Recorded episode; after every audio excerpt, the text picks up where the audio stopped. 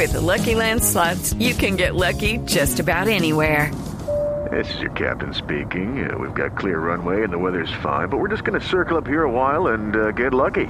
No, no, nothing like that. It's just these cash prizes add up quick. So I suggest you sit back, keep your tray table upright, and start getting lucky. Play for free at LuckyLandSlots.com. Are you feeling lucky? No purchase necessary. Void where prohibited by law. 18 plus terms and conditions apply. See website for details. Irse las puertas de proyectos acá otra vez. Entonces ya nos vinimos del todo eh, para Colombia hace tres añitos y medio más o menos. Y este año no hay planes de, No, de no, salir. no. Eh, La idea es quedarnos acá. Y su esposo sigue viajando para producciones Lincoln y viaja vuelve. mucho a México porque digamos que en Miami ya no se hacen muchas cosas. Antes sí, cuando nosotros nos fuimos se hacían muchas producciones en Miami, ahora todo se hace en Colombia o en México. Entonces lo que le sale lo hace en México, viene, va. Eh, pero ahorita también está haciendo mucho casting aquí en Colombia, entonces bueno, yo creo que lo que viene será aquí, Ah, bueno. quietico, si Dios quiere. Pues tenemos un 2020 más bien estable, Sí, gracias a Dios. con la tarea de haciéndola ahí firme. Pues Carolina, muchísimas gracias por A acompañarnos ustedes. aquí en Bla Bla Blue. La dejamos para que vaya. No, sabemos que va a ir a dormir esta noche porque tiene que madrugar. Sí, a descansar. A descansar, juiciosa. Cuidado. No, que, que- que la espere en la casa, pero para dormir. Sí, sí, son tan Para amables. arruncharse. que no la dejen dormir. ¿Sí? Bueno, está bien. Está bien. Para lo que sea, para lo que sea que esperen.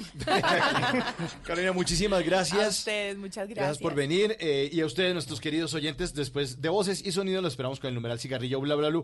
Vamos a hablar de truquitos para dejar de fumar. Mientras tanto, música nueva, semana nueva, Medusa, Jay Cortés, Anuel AA y J Balvin en bla bla blue. Bla bla blue. Gasté 30 mil en la medusa. Ella siempre que quiere me usa. Aquí si la saca, la usa. Usa, usa. ¿Qué cojones? Aquí se gasta chavo con cojones. Con cojones. Pero siempre con el palo. Por si me bajo. Y lo jalo. No hay excusa, no hay excusa. Gaste 30 mil en la medusa. Versace. Ella siempre que quiere me usa, me usa. Aquí si la saca, la usa. Usa, usa. ¿Qué cojones? Aquí se gasta chavo con cojones. Siempre andamos con los palos. y nos bajamos. Y te lo damos. Ey, y lo jalo. jalo. Aquí todas las balas son jalo. Aquí te mueres bueno o malo. Malo. Aquí se muere Pablo y Gonzalo. Ey. Dos kilos en la USA. Estoy millonario en el jet jugando tu cake. Te pillamos el mío y te prendemos el spray. Y tengo la corona el siempre he sido el rey. Brr. Ah, Bájame el moco. O te tumbamos del palo como coco. Alumbro, te apagamos como foco. Excusa. no hay excusa. ¿Qué se requiere para una buena conversación? Un buen tema, un buen ambiente, buenos interlocutores, preguntarles a los que saben y dejar que todos expresen su opinión. Cada noche encontraremos los ingredientes necesarios para las mejores conversaciones en Bla Bla Blue. Conversaciones para gente despierta. De lunes a jueves desde las 9 de la noche por Blue Radio y bluradio.com. La nueva alternativa. Voces y sonidos de Colombia y el mundo en Blue Radio y bluradio.com, porque la verdad es de todos. 10 de la noche, 3 minutos en Blue Radio. Gracias por seguir conectados con nosotros. Comenzamos porque 10.000 camiones que transportan alimentos perecederos no entrarán a Bogotá a partir de este martes en protesta al decreto de la alcaldía que estableció una restricción horaria por contaminación ambiental. La noticia, María Camila Roa, buenas noches. Si los transportadores de carga que manejan los vehículos modelo 2010 o anteriores decidieron dejar de entrar a Bogotá a partir de este martes por la entrada en vigencia del decreto de la alcaldía que establece una restricción horaria para que estos vehículos con capacidad de más de 8.5 toneladas se muevan por las vías de la capital del país de 5 de la mañana a 12 de la tarde y de 5 de la tarde a 10 de la noche. Jorge García, presidente de la Confederación Colombiana de Transportadores. disabilities. El estimado son 10.000 vehículos que son los que que mueven el pesero, el ganado, los que mueven eh, algunas mercancías al comercio. Y ante eso, pues decidimos y hicimos los análisis. No vale la pena entrar a Bogotá porque usted no tiene tiempo para moverse. Aseguró que levantarán la protesta cuando se levante el decreto y que asistirán a las mesas de trabajo con el gobierno y el distrito para llegar a un acuerdo. Mientras tanto, no entrarán a Bogotá alimentos como leche, carne, papa, yuca y otros perecederos. Gracias María Camila y el movimiento Defendamos la Paz se pronunció sobre el llamado a paro armado. ¿Qué dice Javier Segura? Buenas noches. Joana, buenas noches. El movimiento Defendamos la Paz, integrado por políticos, activistas, líderes, víctimas, académicos, eh, artistas, estudiantes e integrantes de ambas delegaciones de la mesa de diálogo en La Habana, rechazó contundentemente el paro armado convocado por el ELN entre el 14 y el 17 de febrero en el Catatumbo. El comunicado de esta guerrilla es una, una afrenta contra una ciudadanía decidida a superar el conflicto armado, indicó el movimiento. La guerrilla del ELN anunció que durante el paro armado respetarán el derecho a transportar por las vías a los enfermos que ameriten tratamiento hospitalario, así como también el movimiento de familiares que eh, necesiten atender asuntos fúnebres.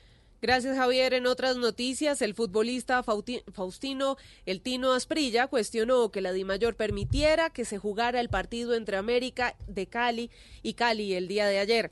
Luego de conocerse la noticia del asesinato de un joven, además criticó las declaraciones del presidente en las que señaló que no había responsabilidad por parte de los organizadores.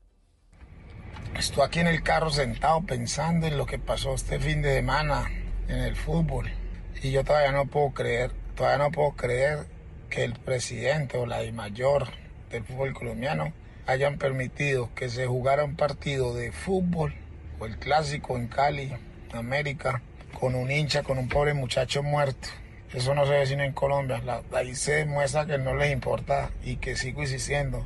No piensan sino en la plata. La vida del ser humano no tiene valor aquí en Colombia.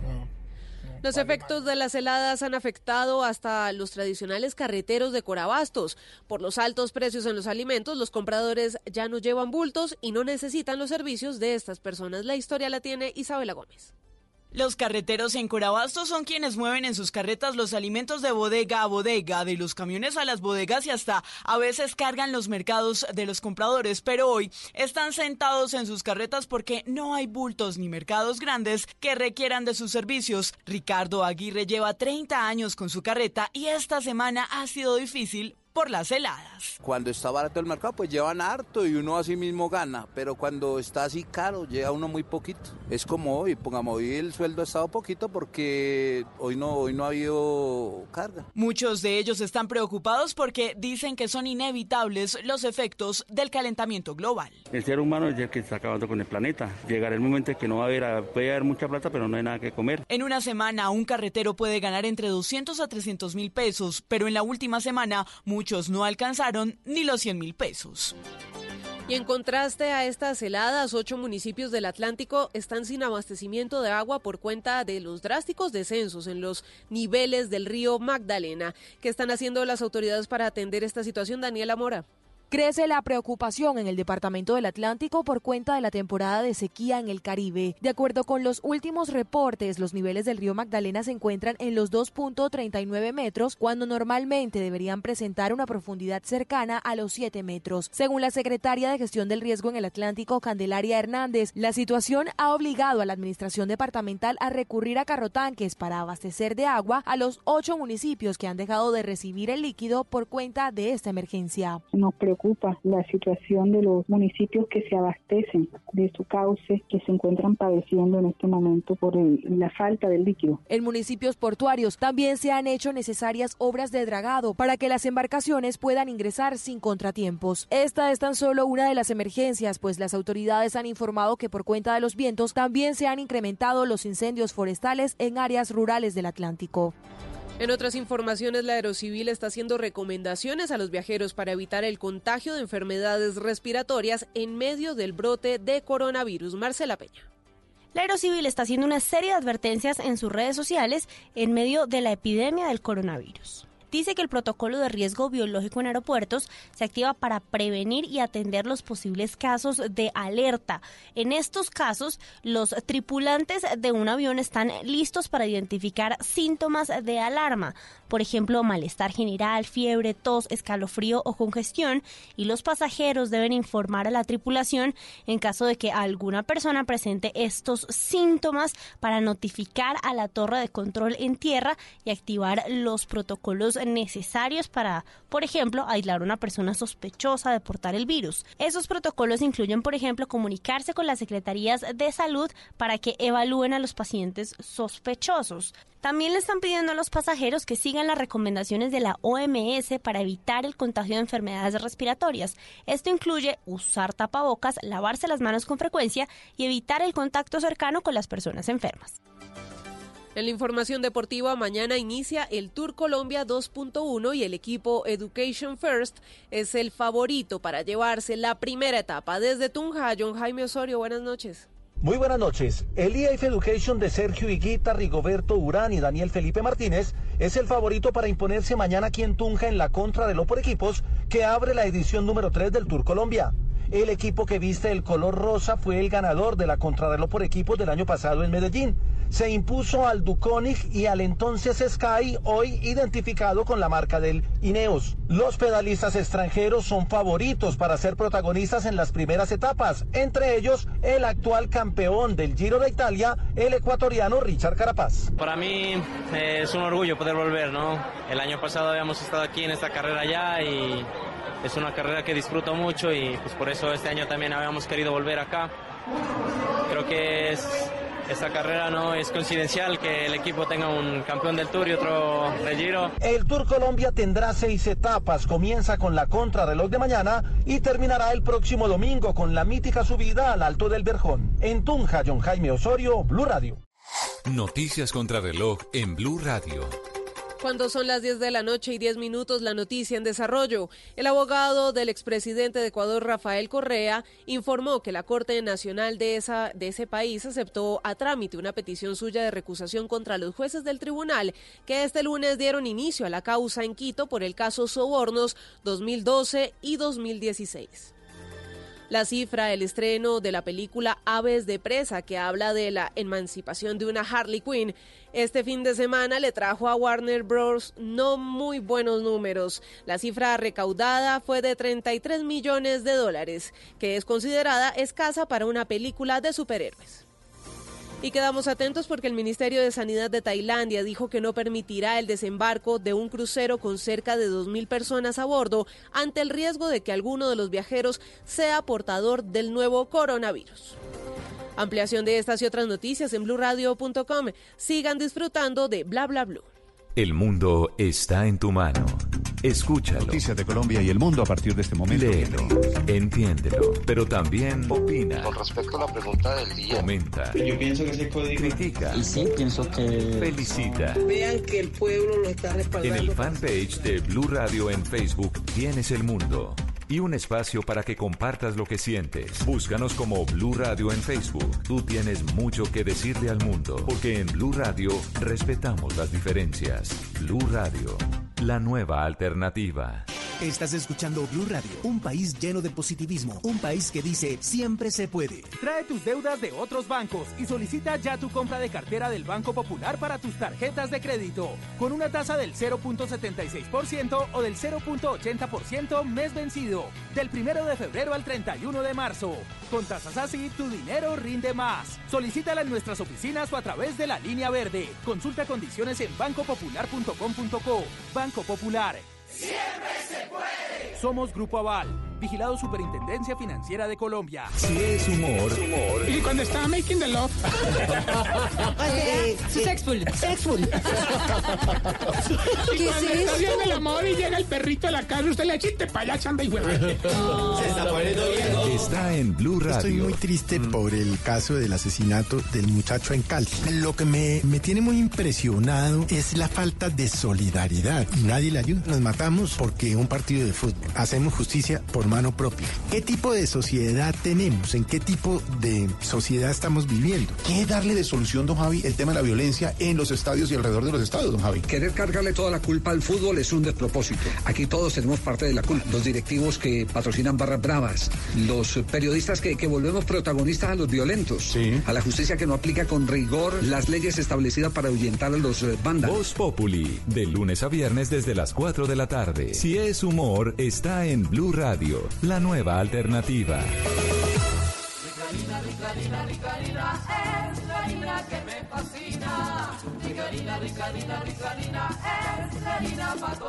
De las mejores cosechas del más puro trigo importado, traemos a su mesa Ricarina, la harina fortificada con vitaminas B1, B2, hierro, niacina, ácido fólico y todos los nutrientes que hacen las delicias de sus platos preferidos. Trabajamos pensando en usted. ¿Qué se requiere para una buena conversación? Un buen tema, un buen ambiente, buenos interlocutores, preguntarles a los que saben y dejar que todos expresen su opinión. Cada noche encontraremos los ingredientes necesarios para las mejores conversaciones en Bla Bla Blue. Conversaciones para gente despierta. De lunes a jueves desde las 9 de la noche por Blue Radio y bluradio.com. La nueva alternativa.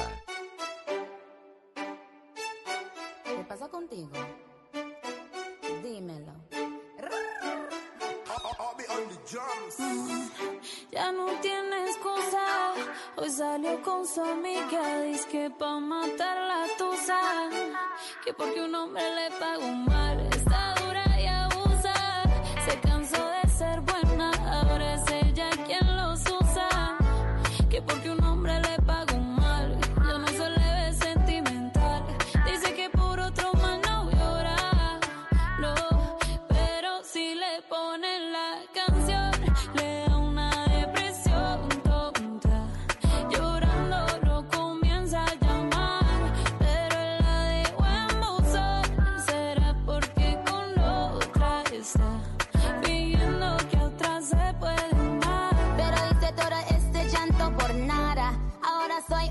Chica mala. And now you kicking and screaming a big toddler. Don't try to get your friends to come holla.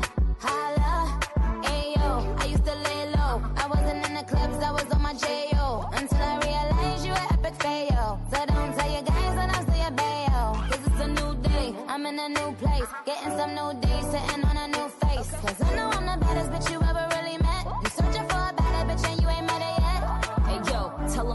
Back off. He wanna slack off. Ain't no more booty calls. You gotta jack off. It's me and Carol G. We let them rats talk. Don't run up on us cause they letting the max off. Pero si le ponen la canción, le da una depresión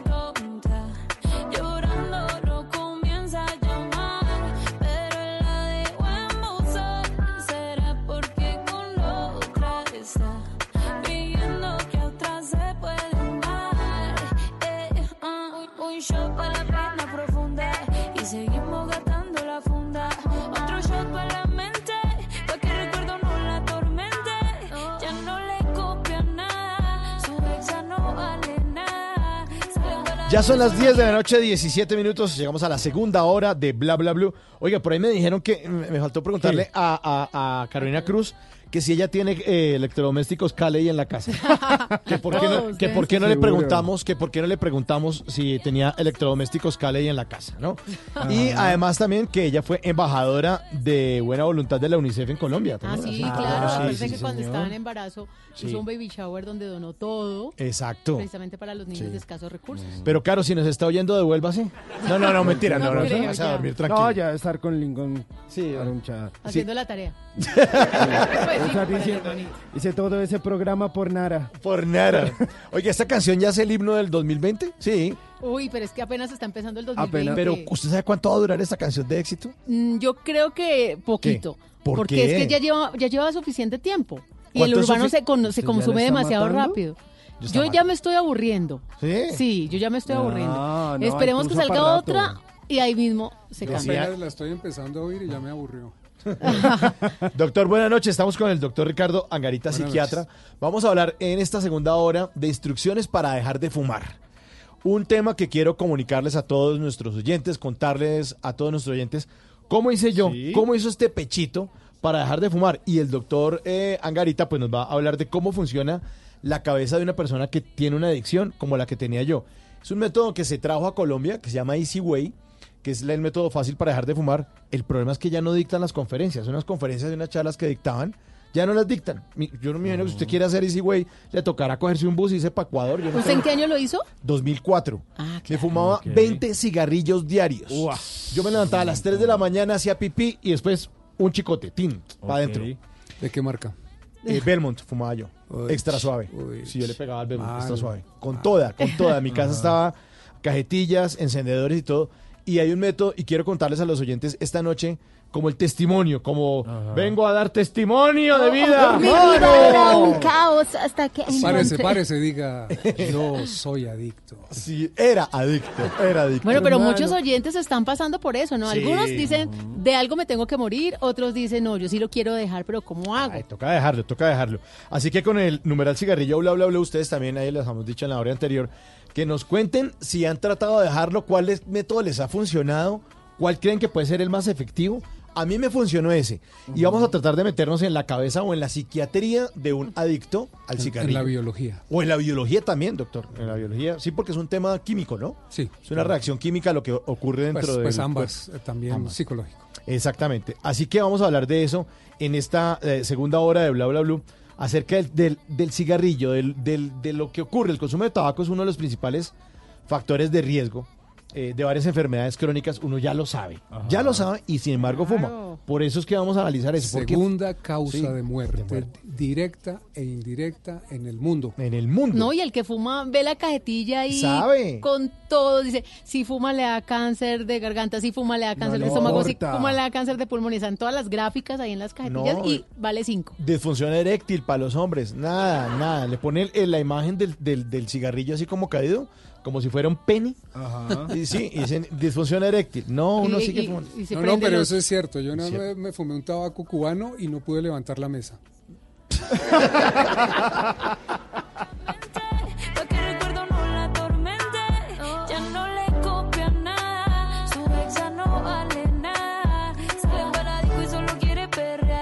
Lo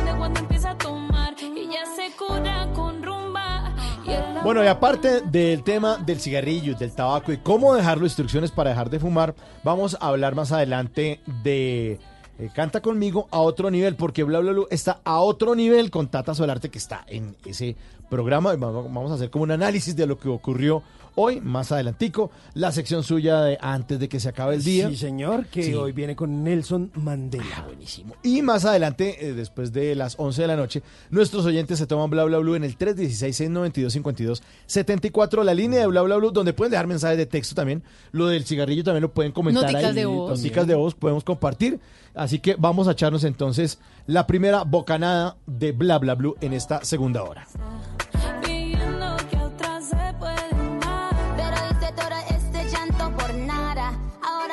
Una chica mala. And now you kicking and screaming a big toddler. Don't try to get your friends to come holla. Holla. Ayo, I used to lay low. Y ahora, en Bla Bla Blue, hablando en serio. Hablemos en serio entonces a las 10.22. Varios países disponen de leyes que restringen la publicidad de tabaco, regulan quién puede comprar y quién puede consumir tabaco y además dónde se puede fumar. Entonces ya están súper cansonas las leyes de aquí no se puede fumar, si está cerrado esto, para menores de 18 tampoco. Bueno, una cantidad de restricciones.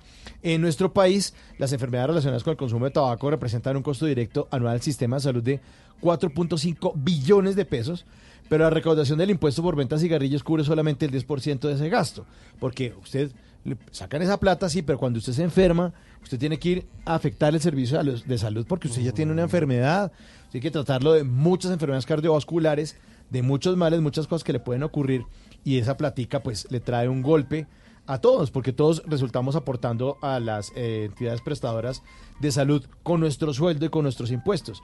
Eh, hace unos años salió una encuesta eh, de encuesta nacional de tabaquismo entre jóvenes hecha por el Ministerio de Salud y mostró que el consumo de tabaco en Colombia inicia en promedio entre los 12 y los 13 años. Demasiado. Por joven. probar. Sí. Pero, pero es, así somos todos. Entonces queremos tirarnos del chacho del paseo, el duro del grupito. Entonces, ay, tú sexy for my love. Y saca uno el cigarrillo y se atora y tose, pero sigue fumando. Sí, sabe, yo creo que de las cosas que yo me arrepiento en la vida hay dos cosas. Y una de esas es haber probado el cigarrillo. Y ahora voy por la calle caminando, porque no he podido dejarlo, debo aclarar, a pesar de que ya no fumo casi, pero no he podido dejarlo.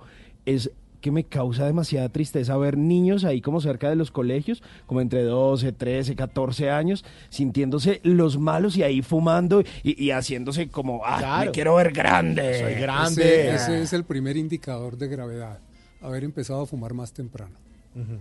El que empieza a fumar más tardecito, 20, 30, 40, pues digamos que la posibilidad de que haga una adicción de difícil manejo es muchísimo menor. Sí, uno, uno está en esa edad de inseguridad en la adolescencia o preadolescencia. Se deforma el metabolismo del hipotálamo, que es la- la- la estructura del cerebro que genera la motivación, la vida social, la alegría de vivir, etcétera, etcétera. Ese se deforma. Si es más tarde, no se deforma. Se afecta, pero no se deforma. Por eso la adicción es mayor en personas que inician más temprano. Todas las sustancias, no solo el tabaco, pero el tabaco es la más usada.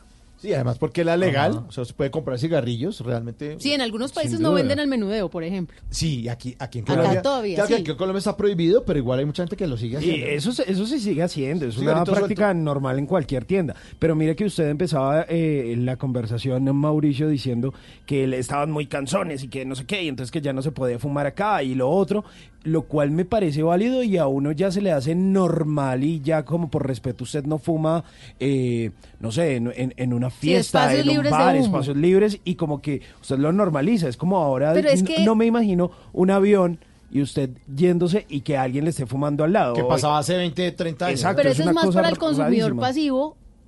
Claro, esos espacios claro. libres de humo, porque el que fuma, Fu- si hay restricción, entonces busca Donde un lugar sea. en donde sí pueda fumar. Exacto. Y, y, y mire que, por ejemplo, el año pasado que estaba en Argentina, en Argentina sí está permitido el uso de cigarrillo dentro de los bares.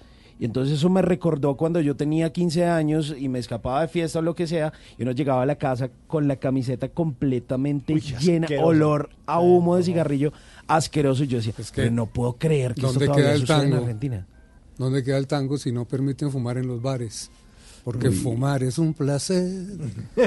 Bueno, pero hoy para los que estén escuchando, que vamos a dar truquitos para dejar de Sí, fumar. o- exactamente. El, mire, el consumo, les contaba, el consumo de tabaco en Colombia inicia en promedio, en promedio entre los 12 y los 13 años. Ajá. El 22% de los jóvenes ha fumado un cigarrillo en algún momento en su vida y el 9% ha fumado al menos un, un cigarrillo en el último mes. En el caso de Colombia, el 7%, ojo, el 7% de la población nacional consume tabaco.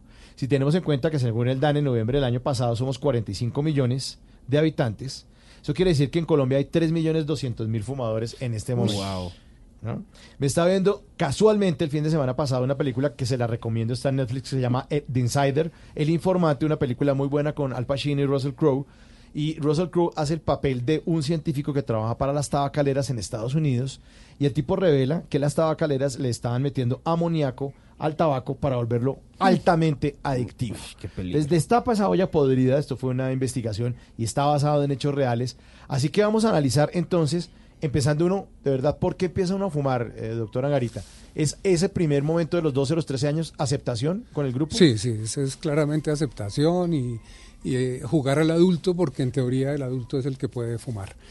Eh, pero empieza el efecto directo verdadero, porque el tabaco actúa sobre los lo que se llaman los centros de recompensa y desencadena sensaciones de placer. No la primera fumada, quizás tampoco la segunda, porque da náuseas por el efecto nicotínico, genera una hipercolinergia, la hipercolinergia es con dolor de estómago, náuseas, eh, molestias generales. Pero la tercera o cuarta fumada ya es distinta. Ahí es cuando se siente el placer. Entonces lo que uno sigue buscando, porque nosotros somos grandes buscadores de placer, es ese placer. Y este placer, digamos, es más constante que, por ejemplo, la cocaína. El placer de la cocaína es más efímero. Y en la medida que se sigue consumiendo es cada vez más efímero. Entonces lo que se busca es casi una ilusión que no se vuelve a obtener. Mientras que en el tabaco sí se sigue obteniendo el efecto.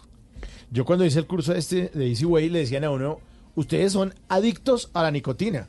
O sea, ustedes tienen el comportamiento normal de cualquier adicto a la heroína, de ese tipo que se está chuzando con la jeringa en el pie y que está robando cosas de la casa engañando a los papás o porque Sí. está llevado por el bazuco, igual también lo que está en la calle decía, en otra proporción, pero ustedes son- es- se están comportando exactamente igual. Y decían, queremos que ustedes sean conscientes de que cuando usted fuma, usted es adicto a la nicotina. Sí, va a los mismos Punto. lugares que va la heroína, exactamente. Punto. Punto. Sí, o sea. pues en, en cantidades distintas, Sí. los distintos neurotransmisores. Y también nos decían que uno se fumaba ese primer cigarrillo entre los 12 y los 13 años. Decía, bueno, y nos preguntaban, ¿usted cuándo fumó? Bueno, la verdad, en el caso mío, yo empecé a fumar viejo. Ahí sí me tocó como a los 20 y algo de años. Pero en, ese, en esa edad de los 12 y 13 años nos decían, bueno, ¿usted por qué empezó a fumar? No, por verme el chacho, no sé qué. Dice, ¿por qué volvió a fumar? Simplemente porque la nicotina es altamente adictiva y cuando entra en el cuerpo, el cuerpo le está diciendo otra vez. Bueno, pero ahí, ahí hay un bemol, que es el siguiente. No todos los cerebros reaccionan igual. Entonces existe un concepto en medicina que es el concepto del cerebro adictivo. El cerebro adictivo cuando toca alguna de estas sustancias se queda ahí pegado. Y, y empieza por una, pero sigue con otra y otra. Es decir, el fumador de 15 años de tabaco tiene un altísimo riesgo de consumir muchas sustancias en el transcurso de su vida, si tiene el cerebro adictivo.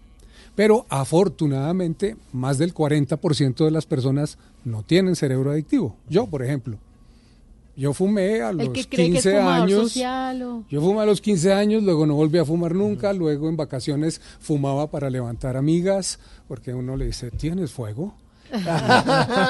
Pero ahora uno pide la selfie. o tomar la fotico. Y bueno, algunas tenían fuego. Sí, claro. Quedaba ardiendo y todo.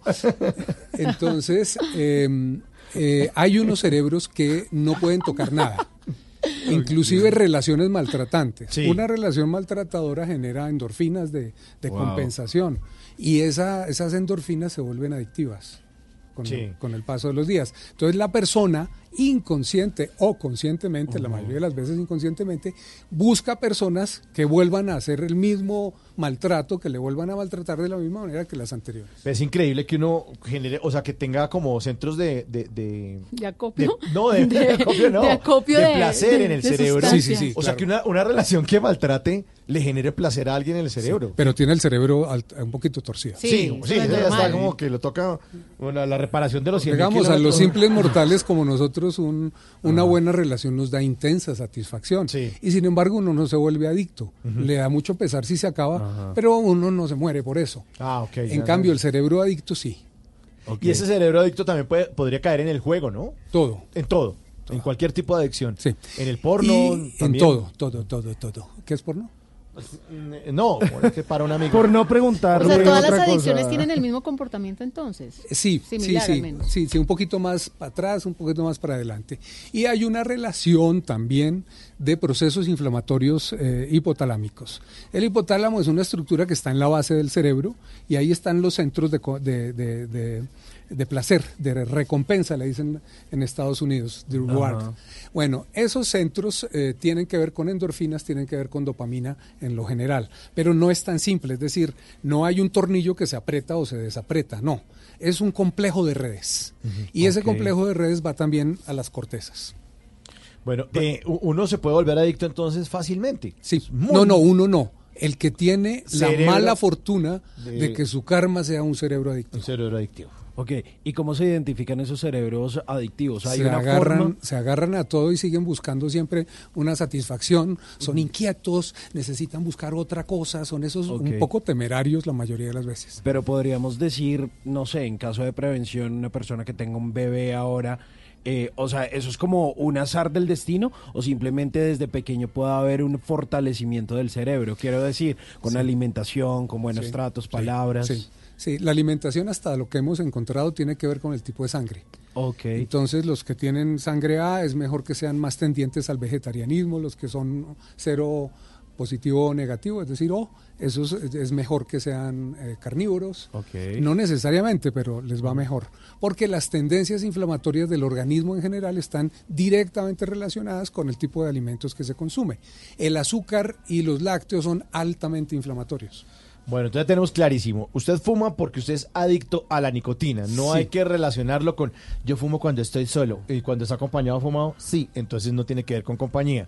Yo fumo cuando no puedo comer porque me echo un cigarrillito porque no puedo almorzar. ¿Se ha fumado un cigarrillo después de una bandeja paisa? Sí. Entonces no tiene que ver con comida. Yo fumo porque es que en Bogotá está haciendo mucho frío. ¿Ha fumado en Cartagena en un paseo? Sí. Entonces no tiene que ver con la temperatura. Uno simplemente fuma porque es adicto a la nicotina. Sí. Punto. Y uno se da una cantidad de excusas y razonamientos y, y- y eventuales situaciones. Lo del cuento del frío. Está haciendo frío, fumemos. Sí. Está haciendo calor, fumemos. Fumemos. Eh, toda, toda, todo es un motivo, ¿no? Se está justificando como el adicto. Y Como el, alcohólico, el alcohólico. O el alcohólico. A la que sea un motivo. Sí, salud.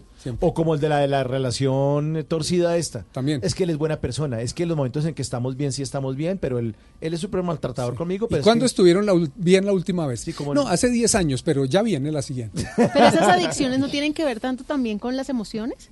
Es que ese es el centro emocional, el hipotálamo. Entonces sí podemos asociar de alguna manera cualquier tipo de adicción con una carencia afectiva. o Claro, con en el, alguna- en el psicoanálisis freudiano es una fijación oral.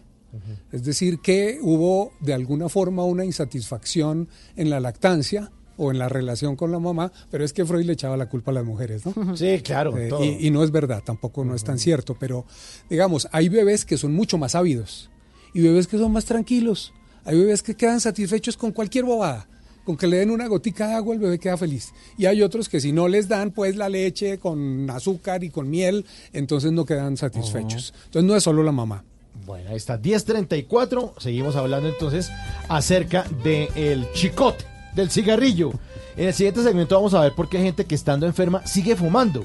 Y vamos a ver cómo dejarlo hacia el final de esta hora, de esta noche con el doctor Ricardo Angarita. Y que ojalá no le quede oliendo esto a tabaco y Chanel, como dice Basilos en esta canción.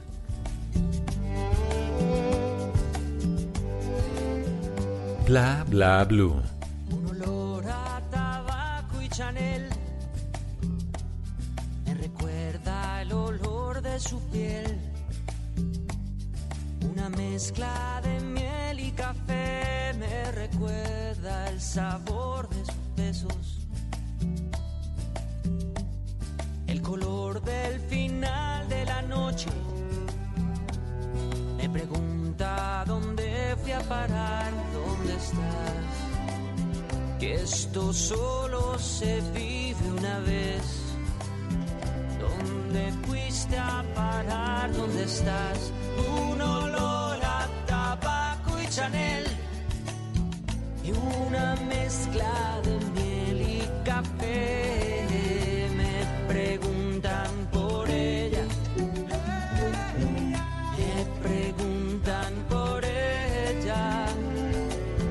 Me preguntan también las estrellas. Me reclaman que vuelva por ella. Ay, que vuelva por ella. Ay, que vuelva por ella. Se olvidan.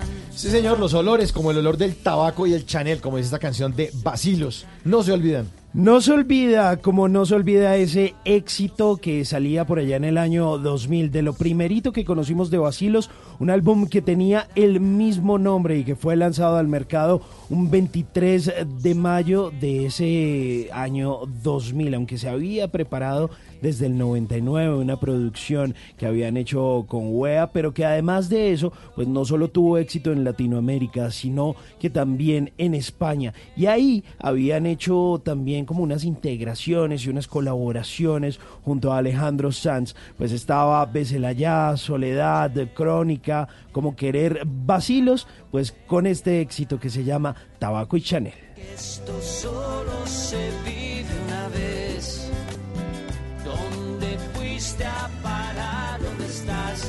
Un olor a tabaco y Chanel. Y una mezcla de miel y café. Me preguntan por ella. Me preguntan por ella. Con Tata Solarte, Bla Bla Blue está a otro nivel.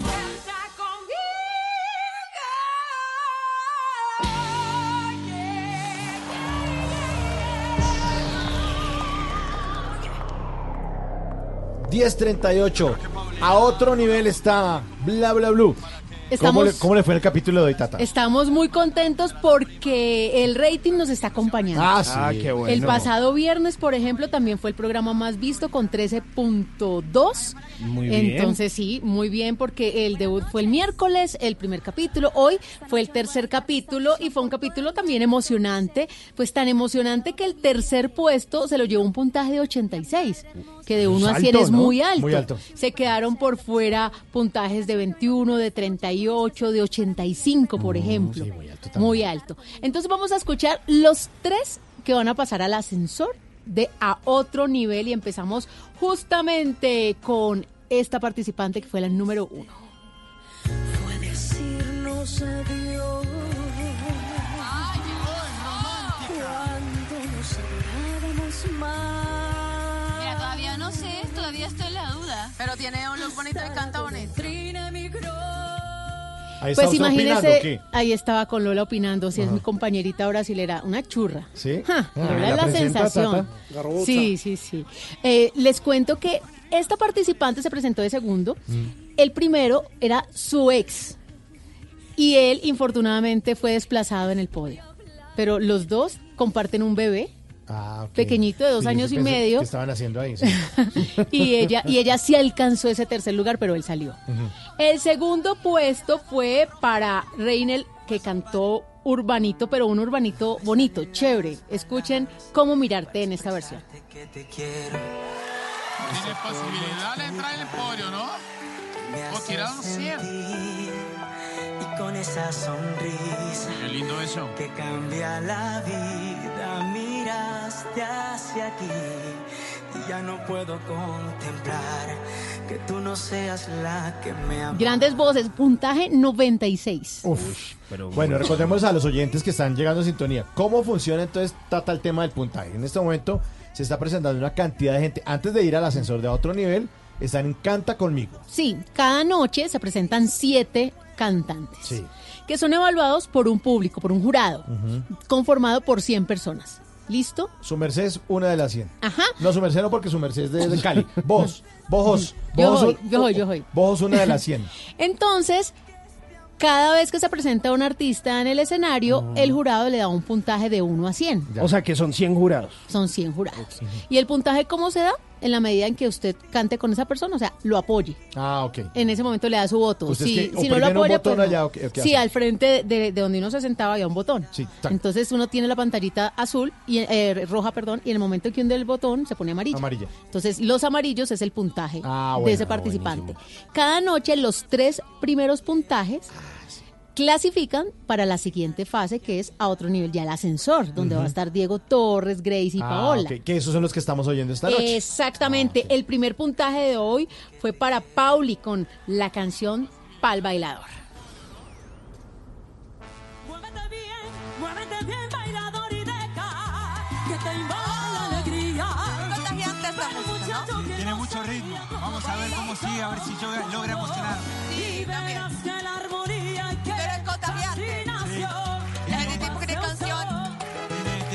¡Qué vozarrón! Sí, sí, sí, le fue muy bien. Hoy no tuvimos ningún 100, porque los que sacan 100 se ahorran el paso del ascensor, llegan de una vez arriba en el ascensor. Hoy no tuvimos ningún 100, pero el nivel estuvo muy alto. Usted votó por este, Tata. Sí, sí, Sí. sí, sí, sí. Me gusta mucho cuando las mujeres muestran esa berraquera en el escenario. Me encanta. Entonces usted oprimió el botón y empezó a cantar ahí. Sí, con ella, bailando y cantando y convenciendo a los que están al lado, porque es que también Ah. hay muchos que desconocen nuestros ritmos, hay muchos que no saben si lo está haciendo bien o no porque nunca han escuchado el original. Entonces es también convencerlos, ¿no? Esa era nuestra labor a los colombianos, era como convencer a los de Chile, a los de Argentina, a los de Brasil, como decirles, mire, esto es bueno, esto está sonando bien, la señora lo hace muy bien. También, por ese lado.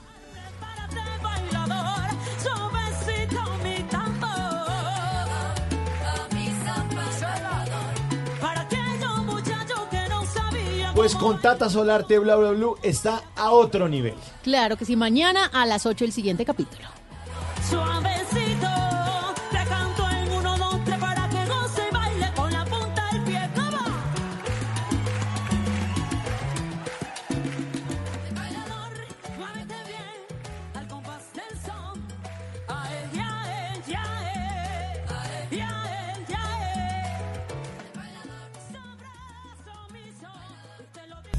Con Tata Solarte, Bla bla blue está a otro nivel.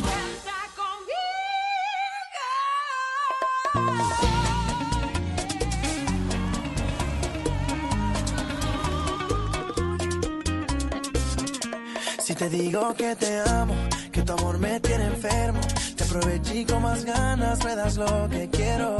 Aunque te vendas como ángel, oficial tiene esos trucos.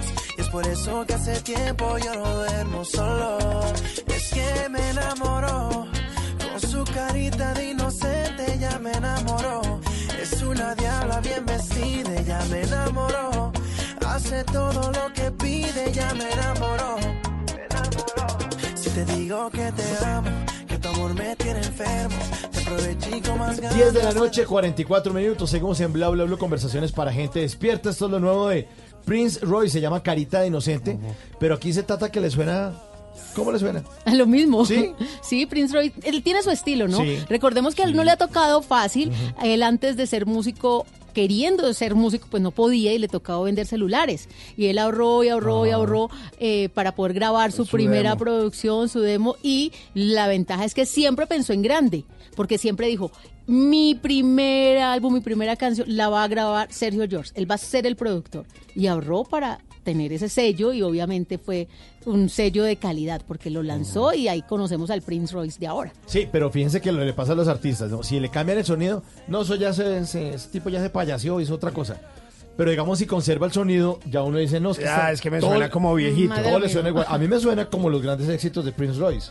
Sí, ¿No? pues su- suena a Prince Royce. A bachata. Pues, a, a bachatica. Sí, a bachata. Pues eh, sí, pero no suena como tan actual. Lo- Lo que pasa es que también estamos como mal acostumbrados a esos Sonidos nuevos sonidos urbanos. urbanos. Y lo que pasa es que generalmente en Colombia no somos un país consumidor de bachata, como sí lo puede ser República Dominicana o como todo el fenómeno de lo que ocurre con eh, todos los latinos Algo dentro de bueno Nueva teníamos York. que tener.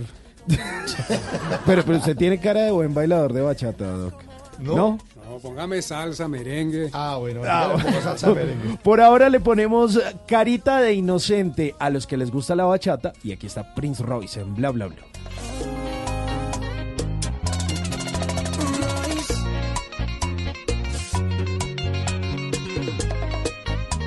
Y saludamos a nuestros oyentes con el numeral cigarrillo bla bla bla. Nos escribe Tati, nos dice que mi esposo dice mi esposo dejó de fumar por medio de la hipnosis. Numeral cigarrillo Ok. bla bla bla. Sí, la gente cuenta ahí cuál fue su método y estamos analizando por qué la gente fuma. ¿Qué es el síndrome de abstinencia? Doctor Ricardo Angarita, psiquiatra que nos acompaña esta noche aquí en Bla Bla Bla.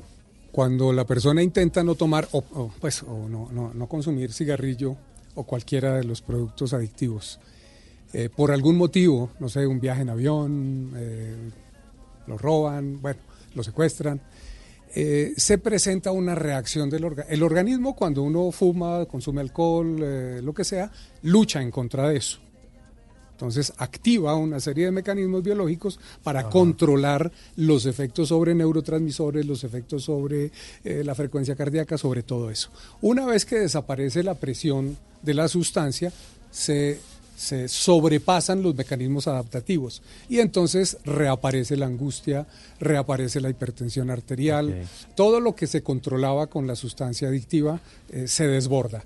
Y eso eh, da una sensación supremamente incómoda con una mm, necesidad imperiosa de consumir la sustancia. Entonces, cuando la persona está así, le ponen un parche de nicotina y se le quita todo. Claro, se le le quita la angustia, la nicotina se igual le se la quita la depresión, se le quita todo. Pero ¿cuál es la diferencia Pero de ojo. ponérsela como parche o fumarla? Es igual.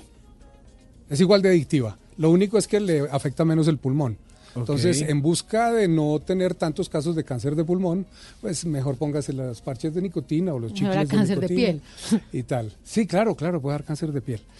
Entonces, eh, el, eh, el, eh, mecanismo de sostenimiento también tiene que ver con el síndrome de, de retiro, porque el síndrome de retiro es tan desagradable y lo único que lo calma es volver a la sustancia. Hay mucha gente que dice que ves que yo me fumo un cigarrillo y me calmo, me calman los nervios. Sí, eso pasa, pero pasado el tiempo. ¿Pero le cambias el síndrome de abstinencia o Miren, los nervios? Las personas que fuman más de 10 cigarrillos al día Ese era yo, por ejemplo. tienen tres veces más riesgo de hacer depresión que las que nunca fuman. Ok. O que fuman muy rara vez. Empecemos por ahí. ¿Por qué? Porque se cambian los mecanismos adaptativos de inflamación. Es decir, el cigarrillo mientras uno lo fume puede sostener un poquitico la, la- la inflamación general, pero a la postre aumenta la depresión hipotalámica, la, la inflamación hipotalámica y eso genera depresión, aunque no haya tenido previamente eh, marcadores biológicos de depresión. Entonces no, no, no sirve para nada realmente. Pero puede que, por ejemplo, hayan lugares comunes o cosas que hagan, por ejemplo, estallar la necesidad de fumar. Quiero decir, o sea, lo hablo en mi caso particular y seguramente le puede ocurrir a más personas. Cuando yo estoy en mi casa o cuando me pasa, no sé, en mi diario vivir, pues no me dan ganas de fumar. Pero entonces resulta que yo llego aquí a Radio y tengo unos compinches con los que ah, también fuman y la cosa, y ahí yo los veo y me dan ganas de fumar. O por ejemplo voy a visitar a un amigo que sé que fuma y llego allá y me dan ganas de fumar, pero normalmente en mi diario vivir no me ocurre. ¿A qué se debe eso? Eso se debe a que el segundo elemento en juego, después de lo biológico, es el psicológico. Cambia de amigos, mentira. No, no, el elemento psicológico es que uno le da un valor simbólico a las cosas. Y le da- Ok. sí, le- la comida solita, ella es comida que tiene que ver con que uno se relaciona con el universo a través de comer, porque somos organismos semiabiertos. Pero para la niña de anorexia tiene otro valor, o para la niña de la bulimia. Entonces puede tener el valor de, de sentir una mamá que no tuvo o de sentir la mamá que sí tuvo pero desapareció en la simbología de la mente inconsciente. Cuando uno fuma solamente por los amigos o, o le da el impulso porque es que mm, eh, me botaron del trabajo, ¿no? De alguna forma, en la simbología mental propia de cada persona, eh, se, se inscribe el tomar el cigarrillo como un consuelo.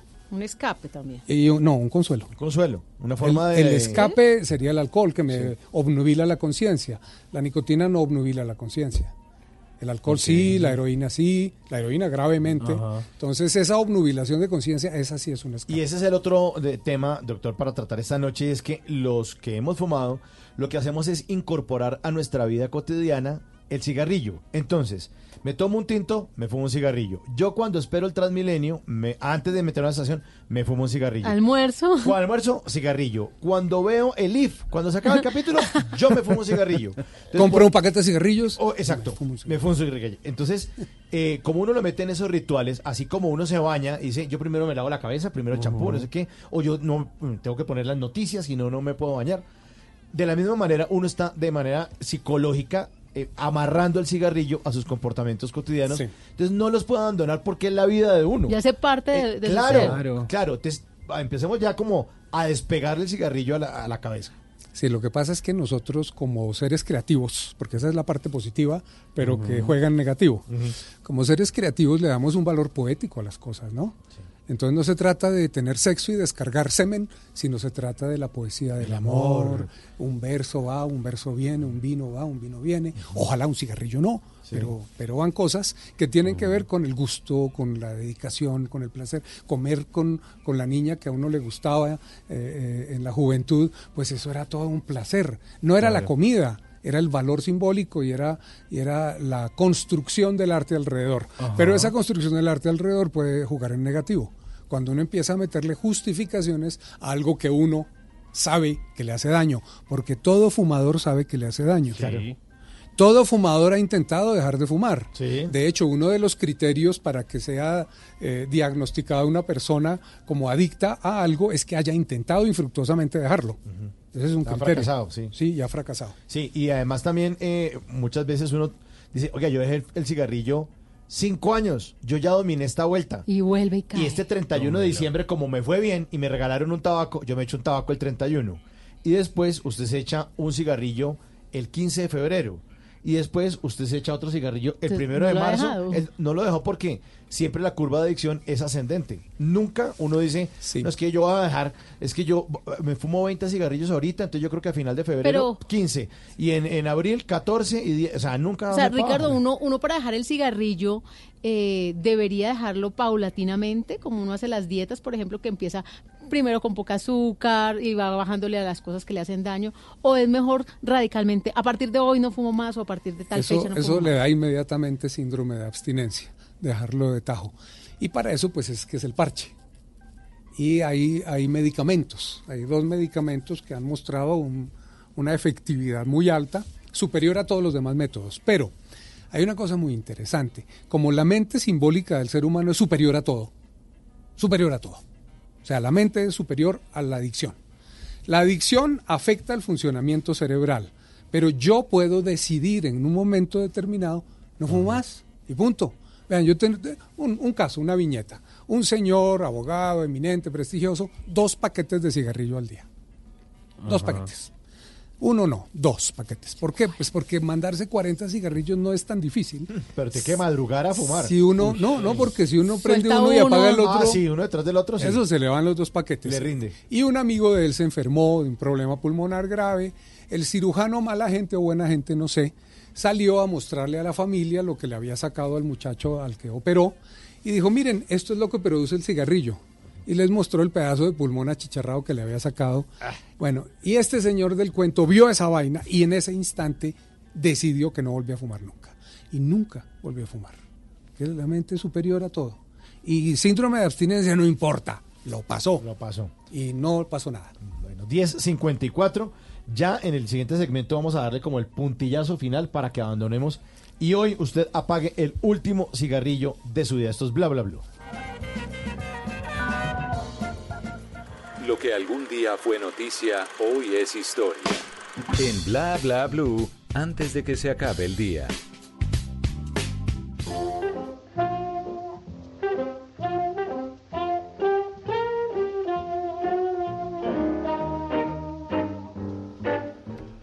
Antes de que se acabe el día, vale la pena recordar que un día como hoy, pero del año 1962, Nelson Mandela es encarcelado y renuncia a la libertad que le ofrece el gobierno blanco del apartheid. Se abandona la lucha armada en su natal Sudáfrica. Nelson Mandela nació el 18 de julio de 1918 en una aldea sudafricana. A los cinco años pastoreaba ovejas y poco después se convirtió en el primero de su familia en ir al colegio. Al terminar sus estudios de secundaria empezó a estudiar en el Colegio Universitario de Fort Hare. Allí conoció a su amigo Oliver Tambo, con el que decidió participar en una huelga de estudiantes, por lo cual eh, fueron expulsados de la universidad. A los meses eh, se mudó a Johannesburgo, donde empezó a estudiar política y en 1944 fundó el Congreso Nacional Africano para luchar contra la discriminación racial. Abandonó Johannesburgo para viajar y reunir gente para hacer una huelga de tres días, pero finalmente terminó iniciando una lucha armada que lo llevaría a Argelia para entrenarse como soldado. Al volver a su país fue detenido y acusado por rebelión, motivo por el cual pasó 27 años en la cárcel. Durante este tiempo el racismo en su país aumentó. Esto hizo que la gente saliera a la calle a protestar y exigir la libertad de Mandela. En el año de 1990 el gobierno de Sudáfrica le dejó en libertad. Para el año de 1994 se celebraron elecciones presidenciales y salió elegido siendo el primer presidente negro de Sudáfrica. En el año de 1999 decidió de retirarse de la política de a poquitos, aunque no lo hizo del todo hasta que en el año 2013 murió a los 95 años. Antes de que se acabe el día, vale la pena recordar recordar una frase de Mandela. Si quieres hacer las paces con tu enemigo, tienes que trabajar con tu enemigo. Entonces, él se vuelve tu compañero.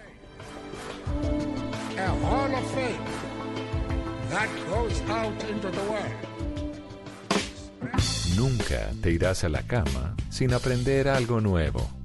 Bla Bla Blue.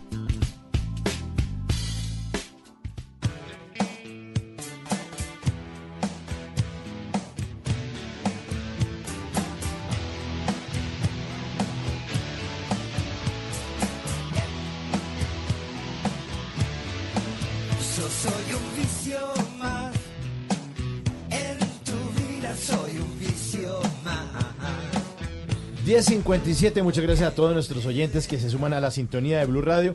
Estamos hablando del cigarrillo, dejar el cigarrillo y que el vicio solamente se le quede a Charlie García. En este último segmento vamos a hablar entonces y a terminar este segmento de, de cómo dejar el cigarrillo, instrucciones para dejar el cigarrillo, dejar de fumar, con Ricardo Angarita, nuestro psiquiatra que nos está acompañando esta noche. Lo primero es, la decisión. Es decisión, punto. No, no, pero hay que tener mecanismos. Ok. Entonces, por ejemplo, el que tiene decisión y va y se somete a una hipnosis Ah. colectiva o, o una hipnosis individual, le funciona mínimo tres meses. Tiempo durante el cual puede aprovechar para reforzar su decisión y convicción, porque ahí ya no va a haber síndrome de retiro. que es el que les bloquea la, la decisión. O puede seguir el plan cognoscitivo de esto me hace daño, esto es adictivo, yo soy un adicto, yo puedo cambiarlo si me da la gana. Y ahí con una serie de mecanismos de, de ese estilo de reforzamiento sobre, sobre la decisión, poco a poco se va llegando. Y la otra, pues son los medicamentos o, que tienen sus bemoles también, porque hay contraindicaciones severas en uno de ellos. Y hay que pensar también que un solo cigarrillo no existe. Si usted se fuma un cigarrillo, lo único que está haciendo es abriendo la puerta al cigarrillo número dos. Y si se fuma el cigarrillo número dos, le abre la puerta al tercero, al cuarto, al quinto, hasta que usted termina como yo con una cajetilla de cigarrillos En diaria. general, esa fumadera grande es inconsciente. Se prende un cigarrillo, se apaga, se prende el otro, se apaga, se prende el otro. Es inconsciente. Entonces el primer paso es ser consciente de lo que se está haciendo. Voy a fumarme un cigarrillo y me lo fumo. O sea, soy primeramente, primero consciente de eso. Luego, me va a fumar un cigarrillo y me va a hacer daño. Y yo no quiero fumar más. Y luego, no fumar más. Es, es digamos, un poquito eh, difícil el paso de no fumar nada, pero todos los exitosos de no fumar han dejado de fumar de tajo. De tajo, de una sola, no es... en- en- Respondiendo a Tata. O sea, lo primero Sí. es no comprarlo. Eh, No comprarlo no ni comprarlo, fumarlo. no comprarlo ni tener encendedores en la casa, es decir, a partir de hoy, a partir de hoy, eh, 10 de febrero del 2020, no voy a fumar más. Y además pensar que uno tiene como un monstruo nicotífago por dentro, que la mejor forma de matarlo es no darle nicotina. No alimentarlo. Entonces, no- si usted lo alimenta, el monstruico siempre va a pedir, ay, quiero más, quiero más. Le va a dar durísimo, le va a dar síndrome de abstinencia. Sí, pero Eh, las sustituciones valen. Ahora, Sí, la sustitución habitual de comer azúcar no, porque el azúcar es gravemente tóxica. Sí. La Organización Mundial de la Salud ha alertado sobre el exceso de productos con altos contenidos de azúcar, inclusive bajos son dañinos. Entonces, no, la decisión aquí es no fumo y no fume más. No fumo más, punto. Y lo que sustituye es deporte, gustos, gustos, Sí. gustos sutiles, la buena música, eh, la buena compañía, el buen concierto, eh, si quieren meditación, lo que quieran, que dé gusto. Para sustituir la red del- de la compensación, eh, sustituir la nicotina por este tipo de actividades complejas. Bueno, y ustedes pues, síganos mandando ahí con el su- numeral cigarrillo bla bla bla todos sus testimonios, los métodos que han utilizado, seguimos compartiendo de aquí hasta las 12 de la noche. Doctor Ricardo Angarita, muchísimas gracias por acompañarnos aquí en Bla Bla A Blue. ustedes por invitarme. Bueno, viene voces y sonidos y viene la tercera hora de nuestro programa, la hora de nuestros oyentes, el 316-692-5274, la línea de Bla Bla Blue, porque aquí hablamos todos y hablamos de todo. Ya regresamos.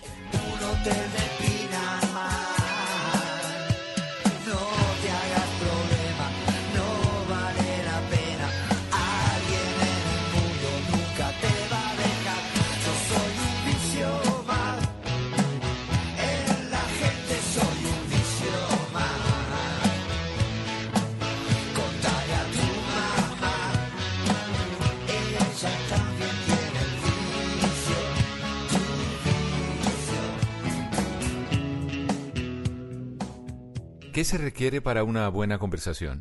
Un buen tema, un buen ambiente, buenos interlocutores, preguntarles a los que saben y dejar que todos expresen su opinión.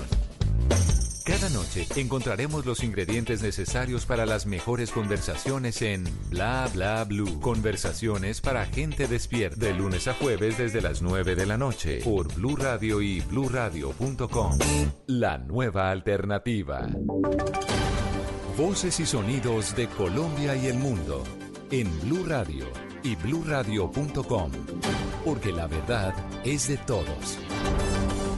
Ya son las 11 de la noche, un minuto en Colombia. Esta es una actualización de las noticias más importantes de Colombia y el mundo en Blue Radio. Y mucha atención que hasta ahora se presenta un incendio en el Hospital Municipal de Mesitas del Colegio en Cundinamarca. Bomberos de seis municipios atienden la emergencia. No hay reportes de heridos o lesionados. Fueron 60 las personas evacuadas del hospital y por el momento no hay reportes de personas lesionadas. Capitán Álvaro Farfán, director de bomberos de Cundinamarca. A la hora se presenta un grave incendio en el hospital municipal del municipio de Mesitas del colegio, por eso de manera inmediata se hace necesaria la articulación de los cuerpos de bomberos de los municipios de San Antonio del Tequendama, Anapoima, Anolaima, Soacha oficiales y Tocaima. Se hace necesaria la evacuación preventiva del centro hospitalario y continuamos en este momento en las labores de extinción del mismo. 11 de la noche, dos minutos, el ministro de Defensa de Colombia reveló que sostuvo una conversación con su homólogo de Ecuador luego de que el alcalde de San Miguel en Putumayo denunciara una presunta incursión en nuestro territorio de un grupo de militares ecuatorianos. Damián Landines. Luego de que se conociera esta denuncia, el comandante de la Brigada 27 del Ejército y el alcalde de San Miguel en Putumayo se desplazaron hasta el punto donde se habría presentado la supuesta incursión con el fin de recolectar testimonios para un informe que será enviado a la Cancillería sobre la conversación entre los ministros de Defensa de Colombia y Ecuador. Esto contó Carlos Gómez Trujillo. Se reiteró la importancia de la relación bilateral, el trabajo coordinado y fluido entre nuestras fuerzas y, por supuesto, la voluntad de continuar trabajando de manera conjunta para beneficio de los dos países. Por su parte, el comandante de las fuerzas militares desmintió el despliegue de tropas en la frontera ante la supuesta incursión de militares ecuatorianos.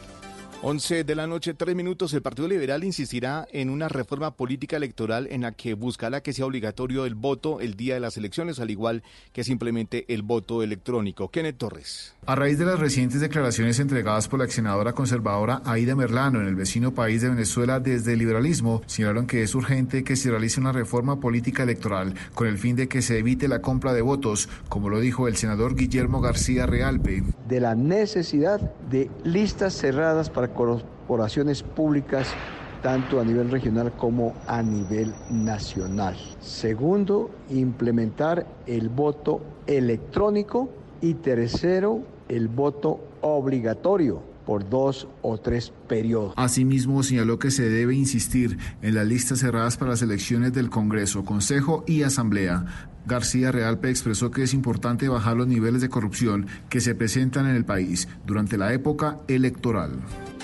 11 de la noche, cuatro minutos y un fondo de capital australiano le compró a los Solarte la mayor parte de la carretera Tunja-Sogamoso. Marcela Peña. El fondo de inversiones australiano Macquarie Capital acaba de comprarle la mayor parte de la concesión Tunja Briseño Sogamoso a la colombiana CSC, firma de la familia de constructores Solar. De acuerdo con el Ministerio de Transporte, aún se necesitan algunas aprobaciones formales que podrían darse en la primera parte de este año. El nuevo inversionista se comprometió a realizar mejoras en todos los tramos de la carretera y a mejorar la calidad del servicio. Noticias contra reloj en Blue Radio. Cuando ya son las 11 de la noche, 5 minutos en Colombia, en desarrollo, Nubia Estela Martínez, directora nacional del Partido Centro Democrático, dirigió una carta a Vincent Sadusky, CEO de Univision Communications, eh, anunciando medidas legales en contra de esa compañía. Porque la noche del domingo 9 de febrero, desde la cuenta oficial de Univision Noticias, se publicó una nota que informaba sobre una supuesta participación del expresidente Álvaro Uribe en el envío de 10.000 kilogramos de cocaína eh, en un cargamento que sería del Chapo Guzmán. La cifra, el Banco da Vivienda comunicó que este martes 11 de febrero realizará una subasta de bonos ordinarios en la Bolsa Colombiana cuyo monto es hasta el momento de 500 mil millones de pesos. Quedamos atentos. Horacio, José Serpa agradeció al presidente Duque la visita que hizo a su padre, el ex senador Horacio Serpa, que fue sometido a una intervención quirúrgica en la Fundación Santa Fe de Bogotá para tratar una lesión caserígena. 11 de la noche, 6 minutos. La ampliación de estas y otras noticias, encuéntralas en blueradio.com. Continúen con Bla Bla Blue. El mundo está en tu mano. Escúchalo. Noticias de Colombia y el mundo a partir de este momento. Léelo, entiéndelo, pero también opina. Con respecto a la pregunta del día. Comenta. Yo pienso que ese código. Critica. Y sí, pienso que. Felicita. Vean que el pueblo lo está respaldando. En el fanpage de Blue Radio en Facebook tienes el mundo y un espacio para que compartas lo que sientes. Búscanos como Blue Radio en Facebook. Tú tienes mucho que decirle al mundo, porque en Blue Radio respetamos las diferencias. Blue Radio, la nueva alternativa. Estás escuchando Blue Radio, un país lleno de positivismo, un país que dice siempre se puede. Trae tus deudas de otros bancos y solicita ya tu compra de cartera del Banco Popular para tus tarjetas de crédito, con una tasa del 0.76% o del 0.80% mes vencido, del 1 de febrero al 31 de marzo. Con tasas así, tu dinero rinde más. Solicítala en nuestras oficinas o a través de la línea verde. Consulta condiciones en bancopopular.com.co. Banco Popular. Siempre se puede. Somos Grupo Aval, vigilado Superintendencia Financiera de Colombia. Si es humor, Y cuando estaba making the love. Sexful, sexful. y ¿Qué es cuando está haciendo el amor y llega el perrito a la casa, usted le chiste para allá, chanda y hueva.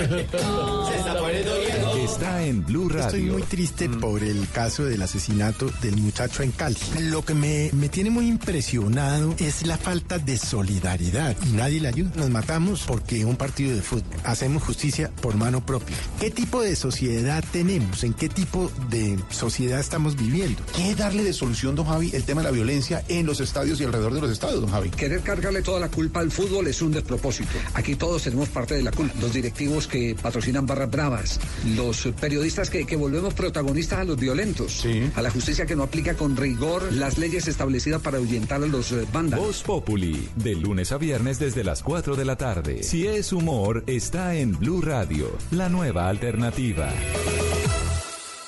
Háblenos de usted. Llámenos al 316-692-5274 y cuéntenos su historia.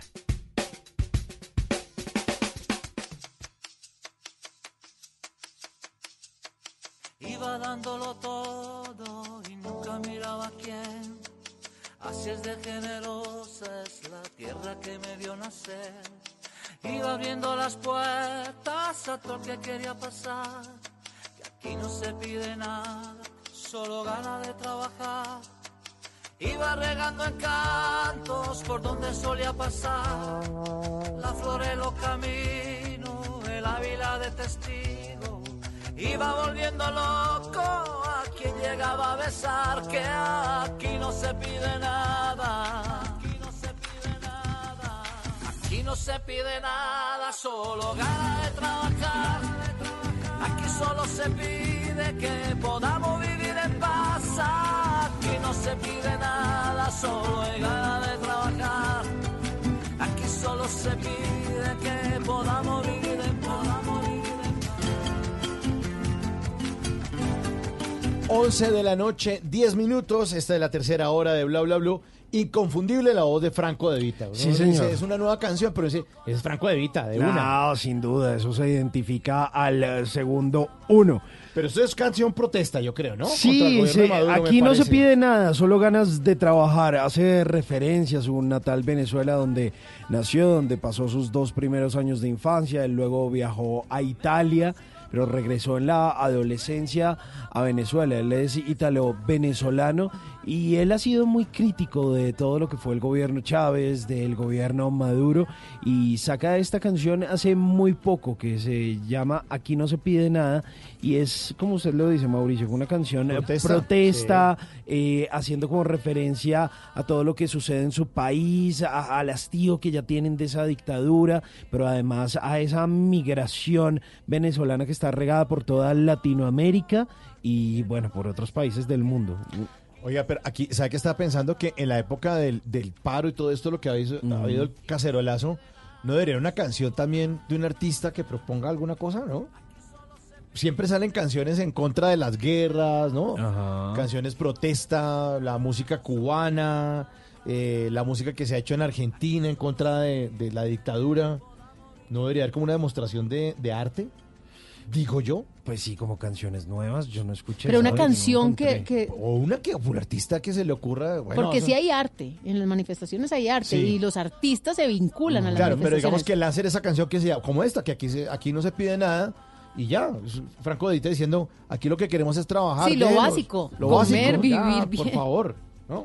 Sí, Pues, pues. de tarea ahí por allá algún artista local. Sí, cualquier cosa que nos escuchen, nos la envían aquí a Bla Bla. Blue y la ponemos. Y que, sí, y que suene como la cacerola, o sea, ¿no? No, no se podría componer con eso. ¿Cacerolazo? O sea, que suene como la percusión y suene como un tuk, tuk, tuk, ¿no? Bueno, podría ser. Es- noto el movimiento muy flojo en este momento, pero podría pasar. Sí, ¿por qué podría no? pasar. Por ahora, lo que pasa es Franco De Vita, aquí no se pide nada. Aquí no se pide nada, solo gana de trabajar.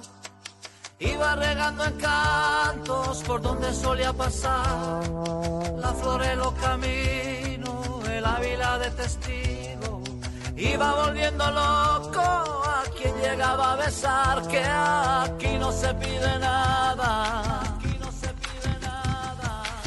no se pide nada, solo gana de trabajar. Aquí solo se pide que podamos vivir en paz.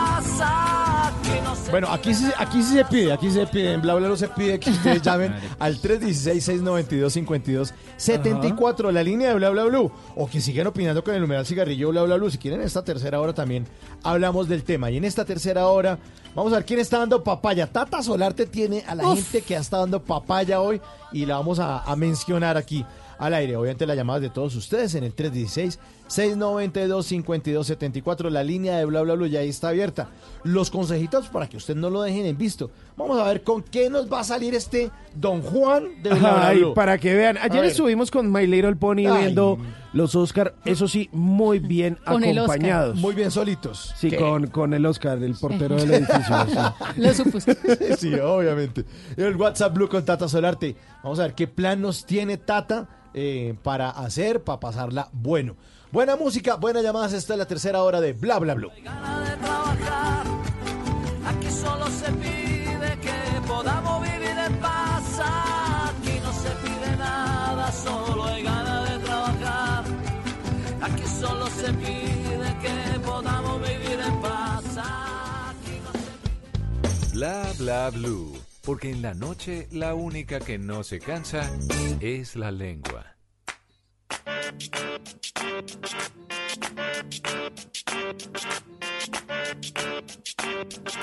Tata Solarte, ¿quién está dando papaya? ¿Quién ha estado dando papaya hoy, por favor? Uy, Al hoy, paredón. al paredón, el presidente de la Dimayor. ¿Qué dijo? Porque sobre el asesinato del hincha del América antes del clásico América Cali del pasado sábado, eso. pues por si usted no sabe de lo que le estoy hablando, pues hinchas del Cali agredieron a un joven de 27 años y además de golpes utilizaron arma blanca y el joven escapó de sus agresores, fue a pedir ayuda a la avenida y nadie lo auxilió, finalmente falleció en plena calle, pero lo que también generó eh, como esa indignación fue las declaraciones de Jorge Enrique Vélez, el presidente de la DIMAYOR, que manifiesta que el tema no fue en el estadio, ni siquiera cerca, porque esto sucedió en Cali y el partido se jugó en Palmira. Es un tema de seguridad urbana y no tiene nada que ver con el fútbol. Pues entendemos que también hay una problemática en las ciudades, pero él no puede ser ajeno a eso porque finalmente fue por un tema de camisetas. Sí, y además que lo- los equipos son patrocinadores a veces de las mismas barras y de ellos surge el problema. O sea, eso no puedes, no es una cosa ajena. O sea, que se responsabilice del tema. Y siguiendo con el deporte, la selección, la selección Colombia Ay. sub-23 dio papaya por el preolímpico de Tokio 2020. Nos quedamos con las ganas. No, no, no, Supuestamente teníamos que ganarle a Uruguay y perdimos. Ay. Y también teníamos que esperar que Argentina le ganara a Brasil. Y perdió Y Argentina. perdimos, sí. O sea, por lado y lado. Desilusión tricolor era la tendencia hoy en. Twitter. Y, y no falta el optimista que diga, claro, es que para qué íbamos a ir por allá. De pronto nos infectaban del coronavirus. Coronavirus, sí, claro. que por eso perdieron.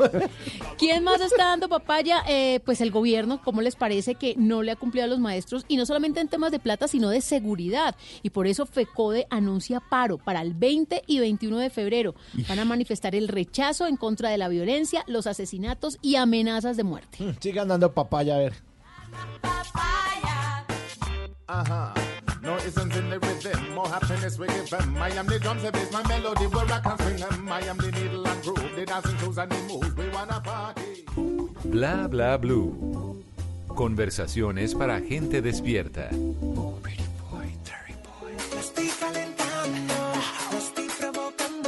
Suba, suba, pa' que suba, suba la temperatura. Estoy buscando si. Estoy buscando sacar el fuego en su cintura, así dura,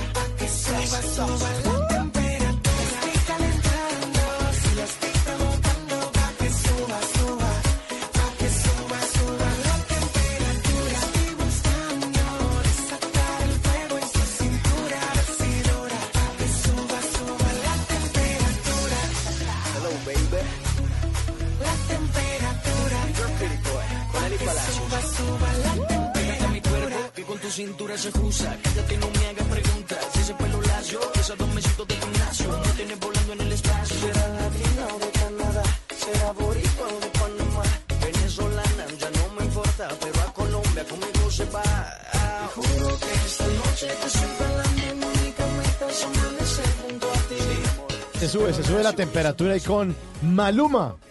Hace un par de años conocíamos esta canción que se llamó La Temperatura, lo hace el Pretty Boy Dirty Boy, baby. Eh, oiga, qué buena es la imitación que hace el loquillo Uy, de loquillo. Maluma. Uy, Voz Populi. mejor. Lo máximo. Bueno, y cuando se pone a improvisar, es que para pasarlo bien. Sí, es una improvisación sobre eh, el presidente Duque. El presidente Duque, para pasarla bien. Buenísimo. Muy Voz bueno. Pues esta canción se llama La Temperatura, la hace junto a Eli Palacios, pero bueno, eso era cuando hacía colaboraciones junto a artistas colombianos, que incluso hizo con Maía, luego empezó a hacer con Anita y terminó haciendo colaboraciones interesantísimas como la que hizo con Madonna y esa canción que se llamó Medellín. Medellín. Pero es más chévere esta que Medellín, ¿o no? Sin duda. Sí. Medellín no fue tan buena. Muy Madonna y todo, pero no. Sí, prefiero esta temperatura.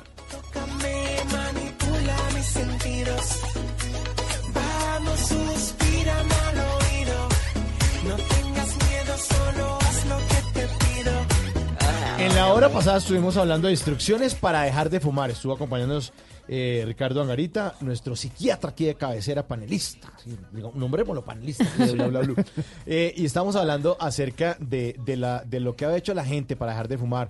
De esas instrucciones, de pensar en que uno tiene que tomar la decisión Ajá. radical. A partir de hoy no va a fumar más, es una decisión. Sí, me va a dar síndrome de abstinencia, me va a comer las uñas, me va a poner irascible por un par de semanas, pero después se me va a bajar el genio, a empezar a controlar ese monstruo nicotífago, no le va a dar más nicotina y verá que ahí vamos para adelante. Y en algunas terapias recomiendan hacer un ritual de despedida. ¿Sí? Con el hice. cigarrillo, fumarse el último, El último. cigarrillo y darle las gracias por esos buenos momentos Sí. en los que las acompañó y, y- y como que despidiendo el tema. Tata, yo lo hice. El 29 de mayo del 2004 me fumé mi último cigarrillo con un ritual. Así de, bueno, ese es el último y lo apagué. Y ahí para adelante. Y nuestros oyentes en el 316-692-5274 pues nos mandan también, aparte de las llamaditas que hacen, mandan mensajes de voz, mandan mensajes de texto. Y esto es un gran oyente de Bla Bla Bla. Aquí está. Hola Mauricio, buenas noches. Soy Carlos Gracia, el hermano de María Clara. Ah, el hermano María Eh, siempre los escucho. Cocina con las- El tema de hoy me parece muy interesante, ese del cigarrillo. Eh, le comentaba a Carolina Pineda, quien trabajó conmigo, que la experiencia mía con el cigarrillo fue muy, muy o sea, lo cogí por curiosidad, como sobre los 16 años, y fumé, llegué a fumar un paquete diario, y lo dejé por pura fuerza de voluntad, porque quise dejarlo. Cuando mi esposa quedó embarazada, ese fue el regalo que ella me dio en mi cumpleaños en diciembre. Y yo le pedí tiempo para dejarlo hasta el 31 de diciembre, desde hace 22 años. Yo fumaba un paquete diario. Y, eh, y fumé hasta el 31 de diciembre de ese año. Y le dije, por mí, por mi salud y por mis hijos, quiero estar sano. El último de mi vida, 31 de diciembre a las 11.55 de la noche lo apagué. Fue el último cigarrillo de mi vida. Es un testimonio que le dije a Carlos que me hubiera gustado dárselo si lo hubiera sabido más, pero no sé, si te interesa, este es mi número. Y acá estoy despierto porque siempre me gusta mucho su programa y me gusta escucharlos. Bueno, se acabó el año y el último cigarrillo y ahí sí empezó a cantar. Faltaban cinco para las 12. del año. Sí, lo que hablábamos del ritual, ¿no? Tan, Se le da el significado, Ya, este es el último. Se acabó. Chao. No más, chao, chao, chao. Uno muchas veces imagina que. Eh, ahí está timando el teléfono. Uno muchas veces imagina que eh, va a pasar un mundo oscuro. Dice, pues es que yo sin el cigarrillo voy a pasar como. Eso es como morirme, no voy a poder. No, eh, la verdad, usted está metido en la cárcel del cigarrillo porque usted está comprando paquetes de cigarrillo. Usted se sale a las 3 de la mañana a comprarse un paquete de cigarrillos o un encendedor. Usted se pone bravo si no tiene cigarrillo. eh, deja de pasar el 31 de diciembre con su familia porque se está fumando un chicote allá. Es que este fulanito no. Es que Simón no puede estar sin su cigarrillo. Uno hace muchas cosas por el cigarrillo. Muchas cosas y el cigarrillo no hace absolutamente nada bueno por Y uno. si usted no sabe fumar, no aprenda. Y no aprenda, no hay No problema. aprenda, ¿para No, qué? no hay que probarlo. Más bien contestemos la línea 316-692-5274. Hola, buenas noches. Hola, muy buenas noches, señoras y señores, damas y caballeros, ¿cómo están? Muy bien, muy bien. ¿Qué ha pasado? Bien, excelentemente, bendecido. ¿Y vos cómo estás? ¿Cómo están todos por allá, pues? Todo muy bien, todo en orden. ¿Y usted qué? ¿De dónde nos llama? Yo lo llamo aquí desde Bogotá. Habla con Juan José Once Caldas Ignacio Rizos Sarmiento. Pero me pueden decir Nacho. Nacho Rizos. O Tato me puede decir Papito, Tarrao, Bizcocho, mi amor, cosita rica. ¿Y, y por qué tiene acento paisa? ¿Usted es de allá? ¿De Manizales? Muy cerquita, muy cerquita, casi, casi. Es de reserva del sumario. Oiga, ¿y ¿cómo están todos? ¿A qué tema tan interesante el de hoy? ¿Así? Ah, tan berraca de cigarrillo. Uy, no, eso es más malo que un caldo de pecueca, hombre. Eso es muy malo. Yo, yo no le aconsejo a nadie que fume. Yo comencé a fumar a los nueve años. Cosa tan brava, hermano. Eso es que me quedé al berraco. Mi hermano mayor, él se llama a fumar. Y no se podía fumar ellos con sus amigos. Y yo que era menor ya sabía, imagínese. Mm. Pero va a hacerme el atorado. Cosa tan brava, hermano. Pero no me confunda. Porque a los 15 años lo cogí jueces de tarea, pues. Fui trabajador de los bares y discotecas y puticlub.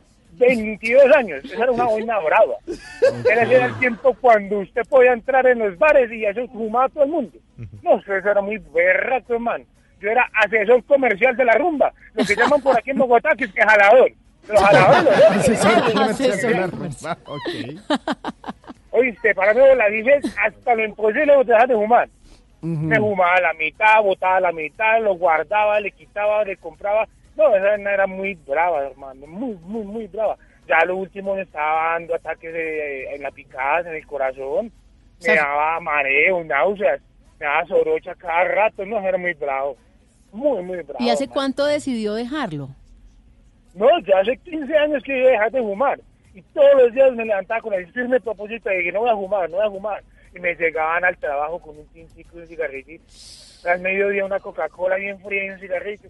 Ay, no, saben, era muy bravo. Y comenzaba, se me hacían agua las neuronas de solo verlos. Yo los miraba, no, no, no, no, cosa tan brava. Hasta que no, me decidí, yo, Dios mío, yo no puedo en mis fuerzas. Yo no puedo, yo no sé qué voy a hacer. No, imagínate que, ¿sabes qué? Yo cogía los pieles rojas y los rezaba. Lo rezaba. ¿Y cómo así lo rezaba? Claro, usted cogía y cogía, les metía 16 padres estos, a un cigarrillo de esos, y se lo fumaba. Y como yo, hijo de madre, son bien bravos, pues, pues, queda uno más mareado, queda más antojado después. Y eso que uno se despedía del cigarrillo, qué mentira, ja. ¿Cuántas veces me despedí? Eso parecía una novia bonita, que siempre se despedía. Parecían los ahí. hermanos Gasca. Sí, sí, y, y después me digan que no te avisamos, pues. Ay, cómo no. Vení, muchísimas gracias por este espacio, ¿lo viste? Para poder decir a las personas que no busquen a Dios, que las cosas de Dios es más fácil. Bueno, Juan José, Nacho, ¿qué? Asesor comercial. Nachorizo, as- asesor comercial. Nachorizo y Juan José Once Juan Caldas. José, Juan José Once Caldas, Ignacio Rizos Sarmiento, o Nacho Rizos. Nacho Pero ya Rizos. sabes, pica, me puede decir papito, tarrado, bizcocho, cosita rica, apretadito, como quiera.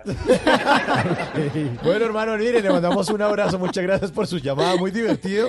Y usted, como buen oyente de Bla Bla Blue, sabe que nuestros oyentes siempre los despedimos con una canción. A nuestros oyentes los despedimos con una canción siempre que tiene que ver con ellos. Y a mí se me hizo como, como, como si fuera un yerbatorio. Ay, un sí. Yerbatero. Sí. Ah, Estaba sí, sí, esperando que me ofreciera algo. No, Yo ya le iba a comprar. No, no, no, yo, yo soy es un culebrero evangelista, papá. Ajá. Me llaman mensajero, enviado, venir, voy los mandados, traidor, apóstol, lo que quieran puede decirme. Pero me puedes colocar una canción entonces. Sí, aquí le tengo Yerbatero de Juanes para Juan José. Nachorizo, un abrazo, chao. Chao, chao.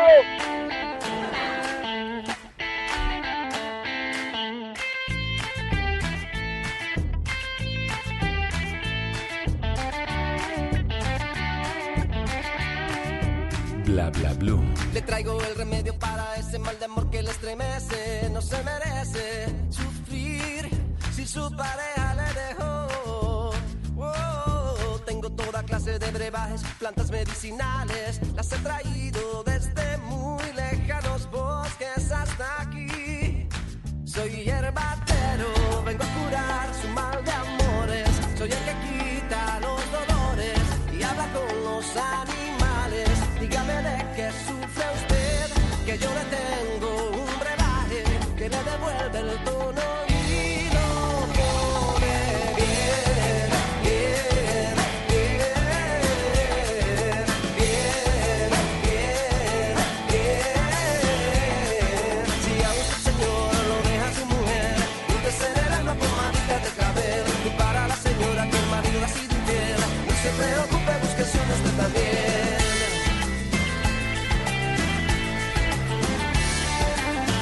En el año 2010, el yerbatero, el parcero Juanes, lanzaba un álbum que se llamó Parce, el cual marcaba su separación de ese matrimonio triunfal que había tenido junto a Gustavo Santaolalla y también junto a Fernán Martínez en búsqueda de un sonido un poco más independiente. Esta canción que se llama Yerbatero, que fue el primer sencillo promocional de ese álbum Parce y que justamente lo llevó a Sudáfrica a cantar en la inauguración de ese mundial en el año 2010. Yerbatero Juanes.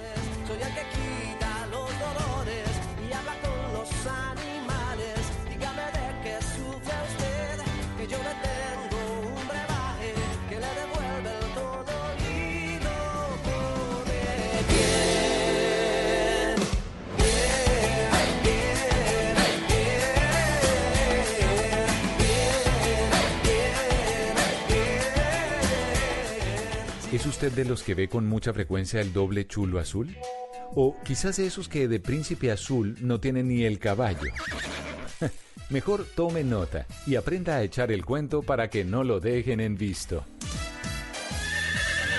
Ay, pero mire quién llegó. El Ahí, pony. para que vean el My Little Pony, que hoy justamente eh, anda muy tranquilito. Eh, había hecho la apuesta, eh, se dedicó a ver mucho cine últimamente eh, e hizo la apuesta de los Oscar y le fue bien. Todo muy bien anoche. Habíamos invitado a una amiga a ver eh, película, a ¿Llegó? ver los Oscar. Eh, no, pues me dijo que... No que- llegó. que- No, me armó una película ahí toda rara que... ¿Qué que- le dijo? que no, que, que estaba muy ocupada. Y que se le dijo, no trabajo, haga que show, la que no hay tarima. Y yo le dije, ah, no, pues, mucho, mucho parásito. Bueno. Pero, eh, pero el tal es que eh, a pesar de esos malos momentos, pues nos queda el aprendizaje. Y nos Ujú. queda justamente los buenos momentos. Y justamente, eh, pues eh, no, no lo vimos con ella, pero sí a través de las redes sociales, que ayer todo el mundo estaba tuiteando sobre los Oscar, pues conocimos a una mujer eh, muy interesante eh, que le gusta el cine y que le gustaban los Oscar. y que Bueno, los pero virtual. Sí, Tata, pero seguramente podemos concretarlo. Bueno, de aquí a la otra Seguramente. edición. Seguramente, y espero que Rafa Arcila me ayude en eso. Ay, pero es que ¿a quién le está pidiendo ayuda? No, pues Rafa, ¿no, no ven esa cara de galán? De gala. Perdón, no, de galán. Qué pena. Ahí encontró el máster, sí, sí. Me cierra el micrófono. Ah, Ábrame, hombre. A ver. bueno, pues mire que empezamos Ábrame, a... ábrame el micrófono. A ver. Ya, ya, ya, ya. Listo. Mire que empezamos a hablar con ella y, y le dije, ah, bueno, pues mire, yo le tengo un par de datos curiosos sobre los Oscar. Y le dije, pues si no sabías, obviamente el Oscar es ese premio entregado por la Academia de las Artes y Ciencias Cinematográficas de Hollywood. Pero la Academia se estableció en mayo de 1927. Pero inicialmente la academia estaba integrada por 36 personas, entre actores, directores e incluso en ese momento abogados. ¿Así también? Ah, para que vea. Bueno, y después eh, empezamos a hablar y yo le dije, usted sabía que en, ese, en este momento, a pesar de que inicialmente habían solo 36 personas, en este momento la academia está conformada por 7 mil miembros votantes. Son las personas que van y votan, ven las películas y hacen todo el tema y dicen, vea, esta debe ser la película ganadora o estas son las películas nominadas. Pero también, ojo a esto, la primera entrega de los premios Oscar se realizó el 16 de mayo de 1929. Uy, o sea que ya va para 100 Sí, años. Ya va para 100 años, en nueve añitos. En nueve añitos. O por ejemplo, o por ejemplo, la primera película en ganar como mejor película se llamó Alas de William Wellman. Fue la primera. Primerita, primerita película. O por ejemplo, que el primer largometraje a color que ganó una estatuilla como mejor película fue un clásico del cine, Lo que el viento se llevó. Uy, eso sí es una viejera. Eso es una súper viejera. Pero, por ejemplo, esto es más reciente, del año 2012. La última película a blanco y negro que se llevó un triunfo en la categoría central fue El Artista. No sé si se acuerdan Sí, de esa sí, película. sí. Que era un hombre, que The era un Artist. actor y con un eh, perrito. Una película muy bonita. O por ejemplo, que la entrega número 25 de los Oscar fue la primera en ser transmitida por televisión. Inicialmente era una ceremonia privada o solamente se transmitía eh, por radio, pero la primera fue la número 25 y la primera transmisión fue el 19 de marzo de 1953. Uy, pasó mucho tiempo. Ha pasado, Que mu- del claro, 29. 25 ediciones. O por ejemplo, que la primera ceremonia eh, televisada a color fue en el año de 1966. Ella ahí estaba, mejor dicho, en conmigo. Yo espero que se siga. ¿Ya en estaba película. lista? Sí, estaba lista, estaba casi listica. Pero ahí yo dije, no, creo que no es suficiente. Creo que tengo que seguir eh, conquistándola y de pronto dándole como un par de daticos más. Y por qué no, de pronto una, una frase de amor. Ustedes sabían que, por Ay. ejemplo, durante los años de la Segunda Guerra Mundial, la estatuilla de los Oscar no se fabricaba en un metal macizo, sino que se hacía en yeso. ¿Así? O sea, que se caía y se rompía o qué? Exacto. La altura de la estatuilla es de 34.2 centímetros actualmente y su peso es de aproximadamente 3 kilogramos. Es medio, medio pesadita. Pesadita, sí. Medio Para pesadita. sacar músculo ahí si quiere un rato. Ujú. Pero mire, originalmente la estatuilla era de bronce y era bañada en oro. Hoy se realiza con una aleación de metales.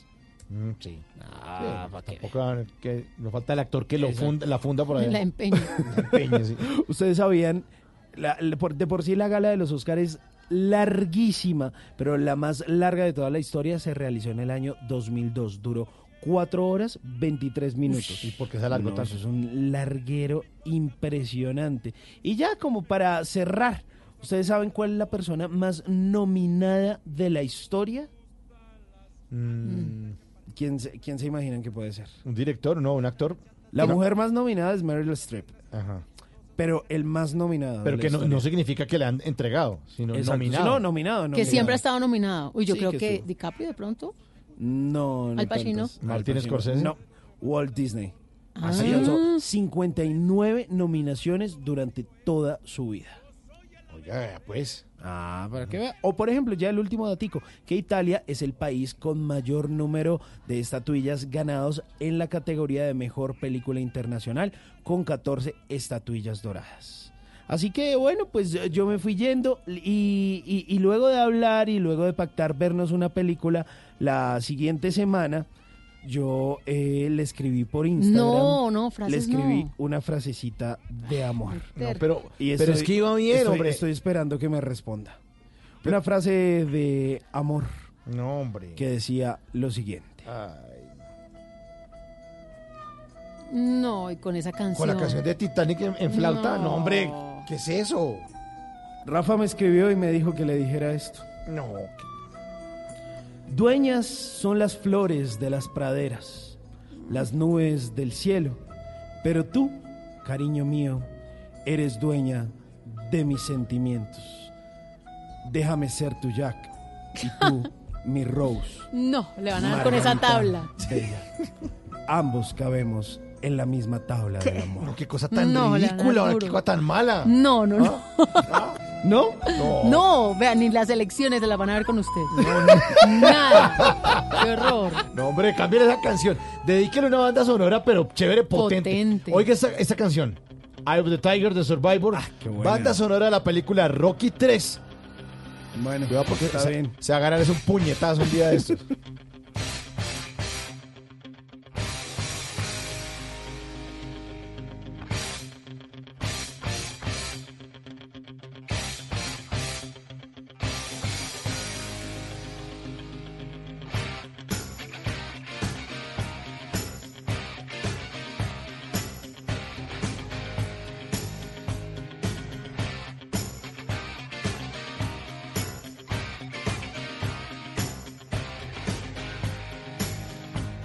Bla bla blue.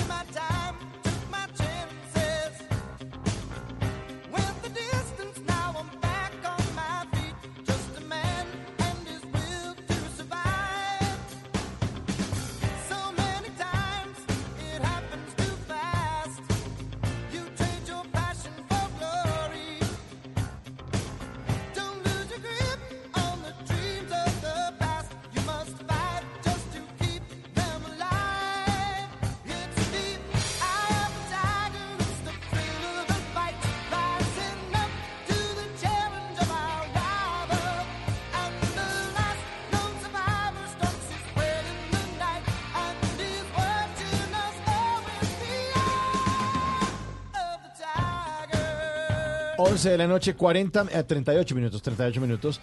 Eh, Sylvester Stallone salía el- en esta película, el protagonista hacía el papel de Robert Rocky Balboa, ¿no? Y es la banda El sonora de... semental italiano. Sí, Rambo, Rambo 3, de Rocky 3. Rocky, Rocky, 3, que también hizo Rambo, 1, 2 y 3.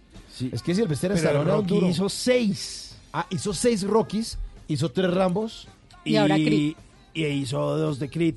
Que Creed es la historia del hijo de Apolo Creed. Y ahí el entrenador es Rocky Balboa. Eh, con esa canción era que subía las escaleras esas allá en De- Filadelfia. En ¿o no? Filadelfia. En Filadelfia, pero sí, sí, sí, sí. Yo subí esas escaleras y me caí. Qué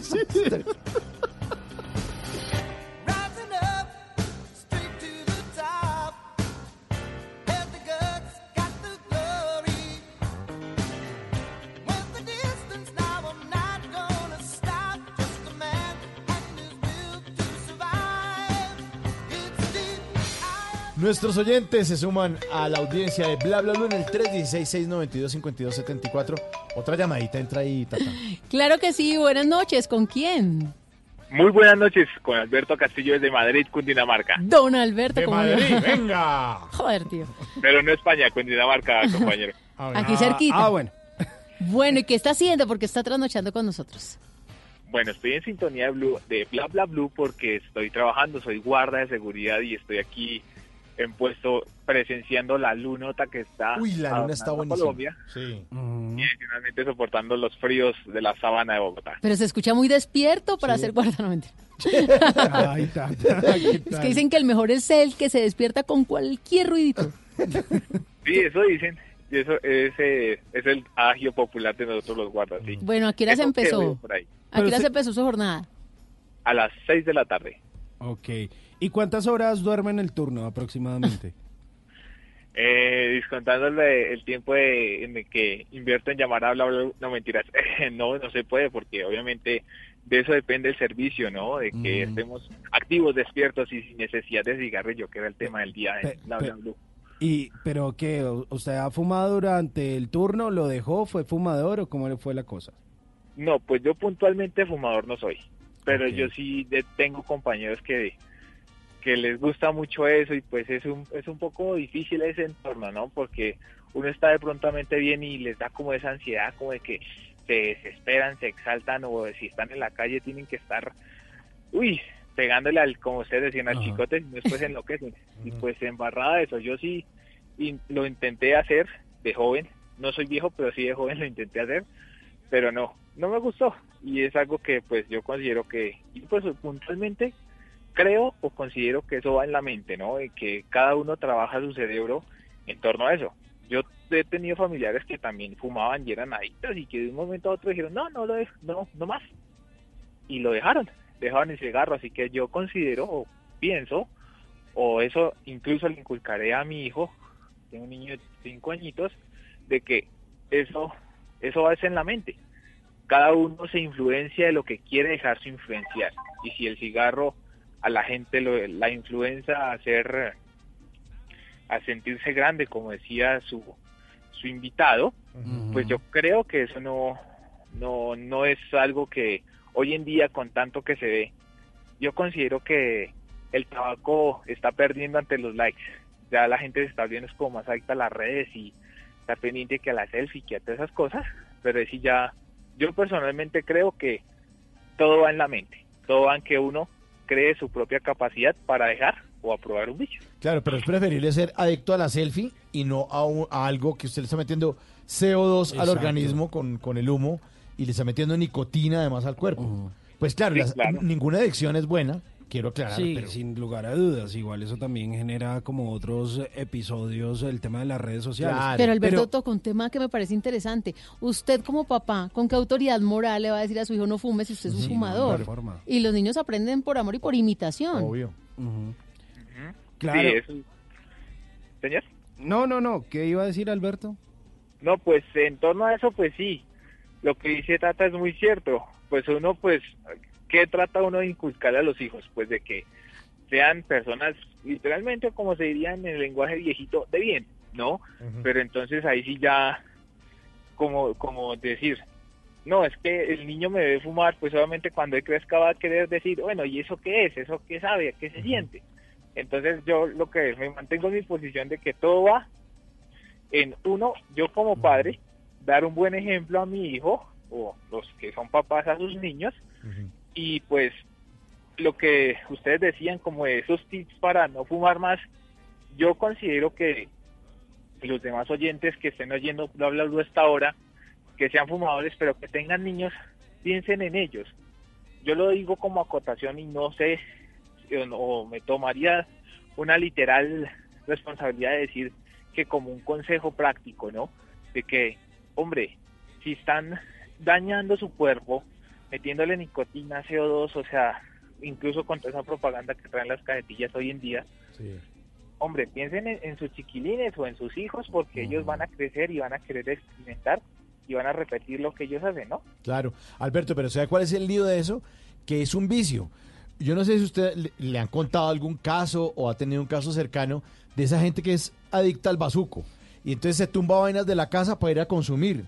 Y le dicen, y, y la gente le da una oportunidad y lo meten al, al sitio de reclusión, no, no, lo recluyen pues a un centro de rehabilitación Sí. y se escapa. Y entonces eh, está en el centro de rehabilitación y va y se roba las cobijas y una almohada y sale corriendo y la empeña para consumir. Porque los vicios son, son, son vicios.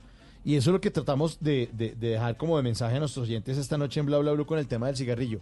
Usted fuma porque es adicto a la nicotina, uno no fuma porque está estresado, uno no fuma porque tiene hambre, uno fuma porque es que siempre el cigarrito por la mañana, uno solamente fuma porque es adicto a la nicotina y la única manera de dejar de ser adicto a la nicotina es apagando el cigarrillo y diciendo, ya, hasta aquí. Le va a dar Claro. lo que decía hace un ratico, síndrome de abstinencia, se va a poner bravo, irascible, no se lo va a aguantar, a- a- a nadie se lo va a aguantar a usted en dos semanas, pero en unas dos o tres semanas se le empieza a usted a bajar la vaina, tranquilo. Si quiere de pronto, obviamente no se va a volver adicto al azúcar, pero si quiere echar un dulce ahí como para embolatar la cosa, haga otra cosa, tome agua, piense en otra cosa, es un periodo corto y después empiece a disfrutar del- de los placeres de no fumar. Yo lo digo por experiencia, Alberto, porque cuando yo fumaba, eh, uno no se da cuenta que uno le saben menos las cosas. Cuando usted deja el cigarrillo, le empiezan a saber más rico las cosas. Dejan los dientes de mancharse. La ropa no le huele una porquería. Uno no está pensando en, ay, ojalá se acabe este programa porque son las 11.45 y a las 12 en punto voy a ir a fumar. Usted no está todo el tiempo condicionando su vida y el cigarrillo no lo está controlando porque usted lo apagó y le dijo, no más, ya, hasta aquí. Se acabó la pendejada, como cuando uno pone bravo con alguien. Que dice, ay, esta persona ya no me la mamo más. Hasta luego, hermano. Adiós. No me llame más, hasta luego. Y le cuelga. Chao, así es. Sí. Sí, eso sí es muy cierto, pues lo que usted dice, y pues sí, es una acotación propia. Yo personalmente creo que todo va en, todo va en, que uno tenga como esa, como ese, con esa, ¿cómo se diría? Eh, poder de voluntad, fuerza de voluntad, ¿no? Porque lo que les comento, yo de joven, tengo 26 años, pero hacia los 14, 15 años, a mí compañeros de colegio me intentaron, o sea, no enviciar, sino me dijeron, oiga, inténtelo, hágale, de pronto eso, eso se anima, usted que se ve grande, se ve importante, como ustedes y el decía, sí, pero entonces a lo que voy es a que, hombre, yo puntualmente y como anécdota, yo me fumé medio cigarro y me atraganté con el vaho, con el humo, Con el humo, y dije, no, guácala, asco, porquería, hasta casi me, me, me vomito, pero bueno, en fin. Lo que yo, a lo que llego es a que uno debe como que trabajar más la mente en eso de que ese tipo de cosas a uno no lo deben, como ustedes dicen, invadir. Uno debe sobrepasarlas y superarlas. Sí, eso es, eso es cierto. Y ya usted- Controlar, controlar su vida. El arquitecto de la vida de uno es uno. Eso no- aquí nadie viene a hacerle favores de no sé qué toques mágicos de un carajo. Uno es el que decide. Mire a ver si se mete en, el cigarrillo, que es una cárcel, porque usted se encarcela. Porque si usted tiene un vicio, tiene que estar pendiente de eso todo el tiempo. Lo digo yo, que me clava 20 cigarrillos mínimo al día. Si estuviera haciendo este programa, porque el, último cigarrillo lo apagaba por a las 8 o 9 de la noche. Si ahorita fumara, ya, o sea, ya estaría por ahí en un cigarrillo 25 en este momento, suavemente. Claro, porque estaría el cuerpo Claro, pidiéndole más y más pidiendo. porque está durmiéndose Y en el break tarde. entre voces y sonidos yo aprovecharía para salir a fumar y venir aquí a comer chicles y uno sabe que está oliendo una porquería. Es una cárcel. Y la única manera es, chao, me fui, apagué, apagué y vámonos así.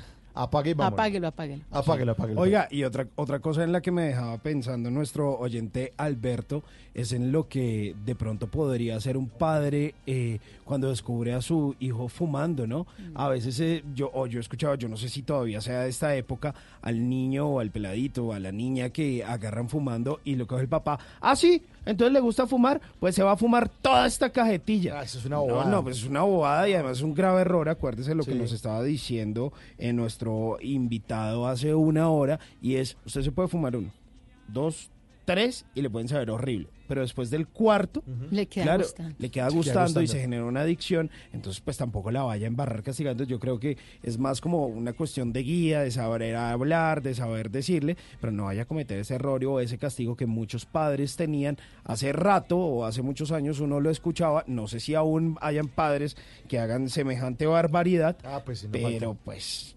a ver. Bueno, Alberto, mire, muchísimas gracias por su llamada. Le manda- Vale a ustedes. Le mandamos un abrazo, gracias por estar despierto en este programa para gente despierta. Y usted sabe, obviamente, como buen oyente de Bla Bla Bla, que siempre despedimos a nuestros oyentes con una canción. Y para usted que está en Madrid, Cundinamarca, le tengo esta canción de Shakira. Te dejo, Madrid. Alberto, un abrazo. Un abrazo para ustedes y acuérdense que el habla es para gente despierta. Chao. Chao. Chao. Sí, es hora de esconder del mundo el.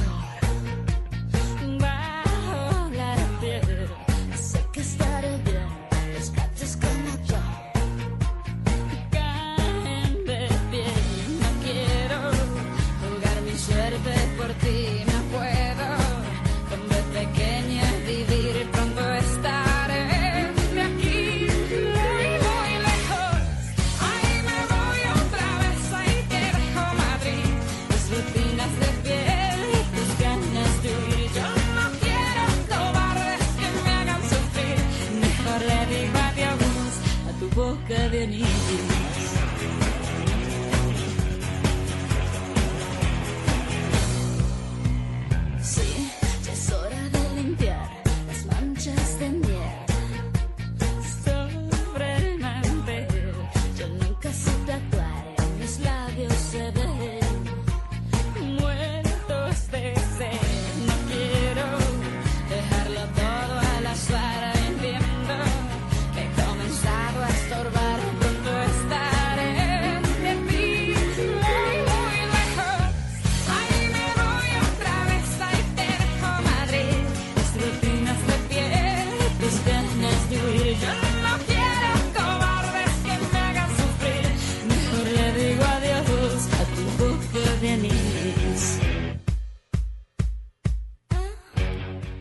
11 de la noche, 52 minutos. Ya casi llegamos al final de Bla Bla Blue. Qué buena esta canción, hace harto no la poníamos. Sí, dejó Madrid eh, Shakira para irse al Super Bowl y bueno, para hacer una vida en Barcelona junto a su Piqué. En el año 2001 lanzaba algo que se llamaba Laundry Service o ese servicio eh, de lavandería, un álbum en versión anglo, otro versión en español y justamente ahí estaba una canción que se llamó Suerte o Whatever, Whatever y justamente esa canción fue de las más descargadas y de las más buscadas a través de los servicios de streaming la semana pasada porque esa canción pues eh, fue la que con la que Shakira abrió su presentación en el pasado Super Bowl del 2 de febrero. Esta Shakira con Te Dejo Madrid.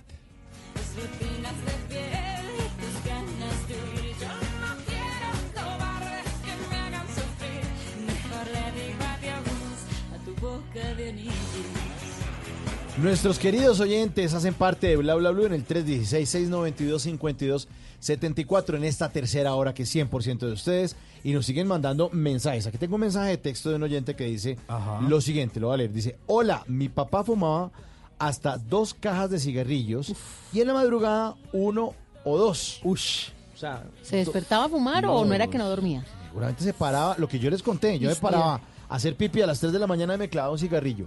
Cuando uno tiene un vicio, tiene un vicio, no hay nada que hacer. Sigo leyendo.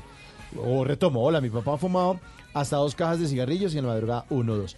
Esto lo llevó a la tumba.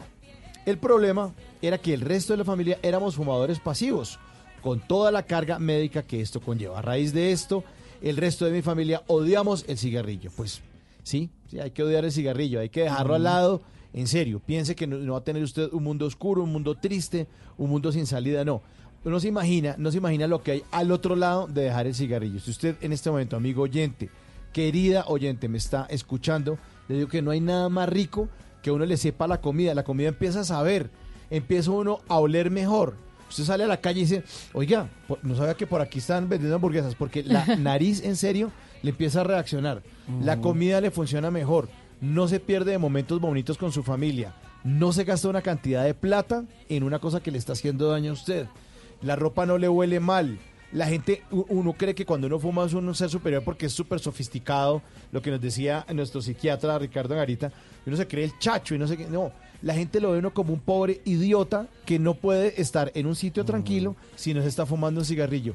El efecto es totalmente contrario a lo que usted está pensando. Exacto, ya que nosotros hablábamos del tema de cárcel, ¿sabe? Y, y- y a pesar de que acepto que no he podido dejar de fumar y espero ojalá que este programa sea un, un- un paso para eso, el año pasado en el aeropuerto de París eh, hay unas salas de espera dentro de ese aeropuerto que resulta, pues claro, para usted poder salir a fumar y que haya a- a- al aire libre. Tiene que volver pues, a pasar tiene los que filtros, salir, todo. los Claro. filtros, toda la cosa. Resulta que hay una sala exclusiva para fumadores Mm. y usted tiene que esperar un turno y hacen fila para poder entrar porque máximo pueden estar como hasta 25, 30 Sí, es como un personas. cúbiculo transparente. Exacto, y se meten las personas allá y usted los ve desde afuera Esa y usted cara, dice, ¿no? uy, o sea, estos son los adictos, estos son los fumadores y se ven como todos aislados y claro, la- yo creo que obviamente la gente que fuma es mucho menor, pero pues hacen hacen por muchos, pero eh, ese episodio, ese momento me pareció como tan triste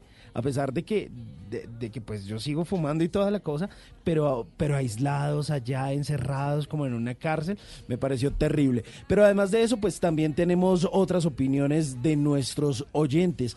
Carlos Enrique Garrido nos dice con el numeral cigarrillo bla bla blue. Yo fumé por más de 20 años y un día mi esposa me pidió que por favor dejara de fumar. Y ok, decidí dejar de hacerlo de una y ya y me hizo una falta unos días pero pudo más mi fuerza de voluntad y mi amor por mi esposa y eso fue ya hace 10 años. Bueno, Uh, qué así se deja.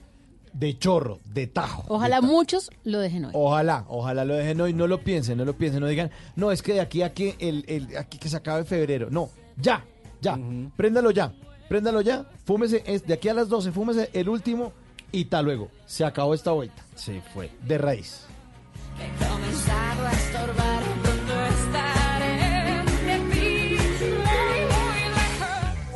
¿Qué planes hay? ¿A qué nos quieren invitar? En Bla Bla Blue, el WhatsApp con Tata Solarte. ¿Qué le aparece ahí en el WhatsApp, Tata? ¿Dónde nos invitan? ¿Qué hay que hacer? Le tengo plan a los oyentes que estarán en Bogotá 6, 7 y 8 de marzo, porque nuestros compañeritos de Voz Populi y Voz Populi TV van a hacer el show Los Imitadores. Le estoy hablando de Camilo Cifuentes, de Oscar Iván Castaño y de María Auxilio Vélez. Buenísimo. Pues ¿En ellos dónde? tres van a estar en el Teatro ABC en la ciudad de Bogotá. Ah, del Buen Consejo, sí. El, el del Colegio El Buen Consejo. Y ya saben la fecha, del 6 al 8 de marzo. No se lo pueden perder porque se- son los imitadores, los que ustedes escuchan, los que ven algunos en Sábados Felices, en Voz Populi TV, y realmente tiene un show muy bien jalado. Bueno, ahí está. Entonces, eh, repitamos la fecha, Tata, por favor. 6, 7 y 8 de marzo, Teatro ABC en la ciudad de Bogotá, Los Imitadores.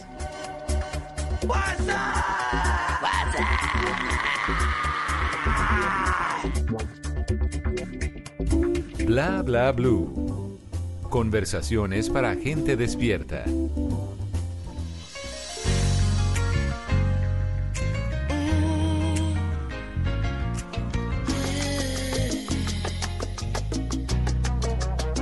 Bla Bla Blue. Perdona si te estoy llamando en este momento, pero me hacía falta escuchar de nuevo, aunque sea un instante, tu respiración. Disculpa, sé que estoy violando nuestro juramento, sé que estás con alguien que no es el momento, pero hay algo urgente que decirte hoy. Estoy muriendo,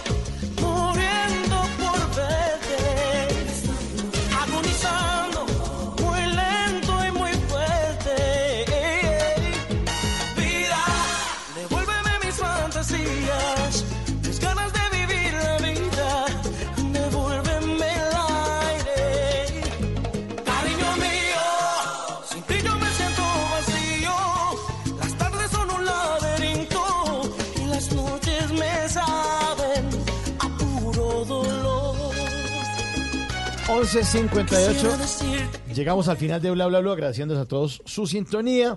Y también está diciendo por el interno eh, Rafa Arcila en el Control Master que Rambo no hizo cuatro, yo sé que Rambo 1, 2, 3, no, que hizo seis películas. ¿También seis de Rambo? Sí, también seis de Rambo. Entonces que hay corrección.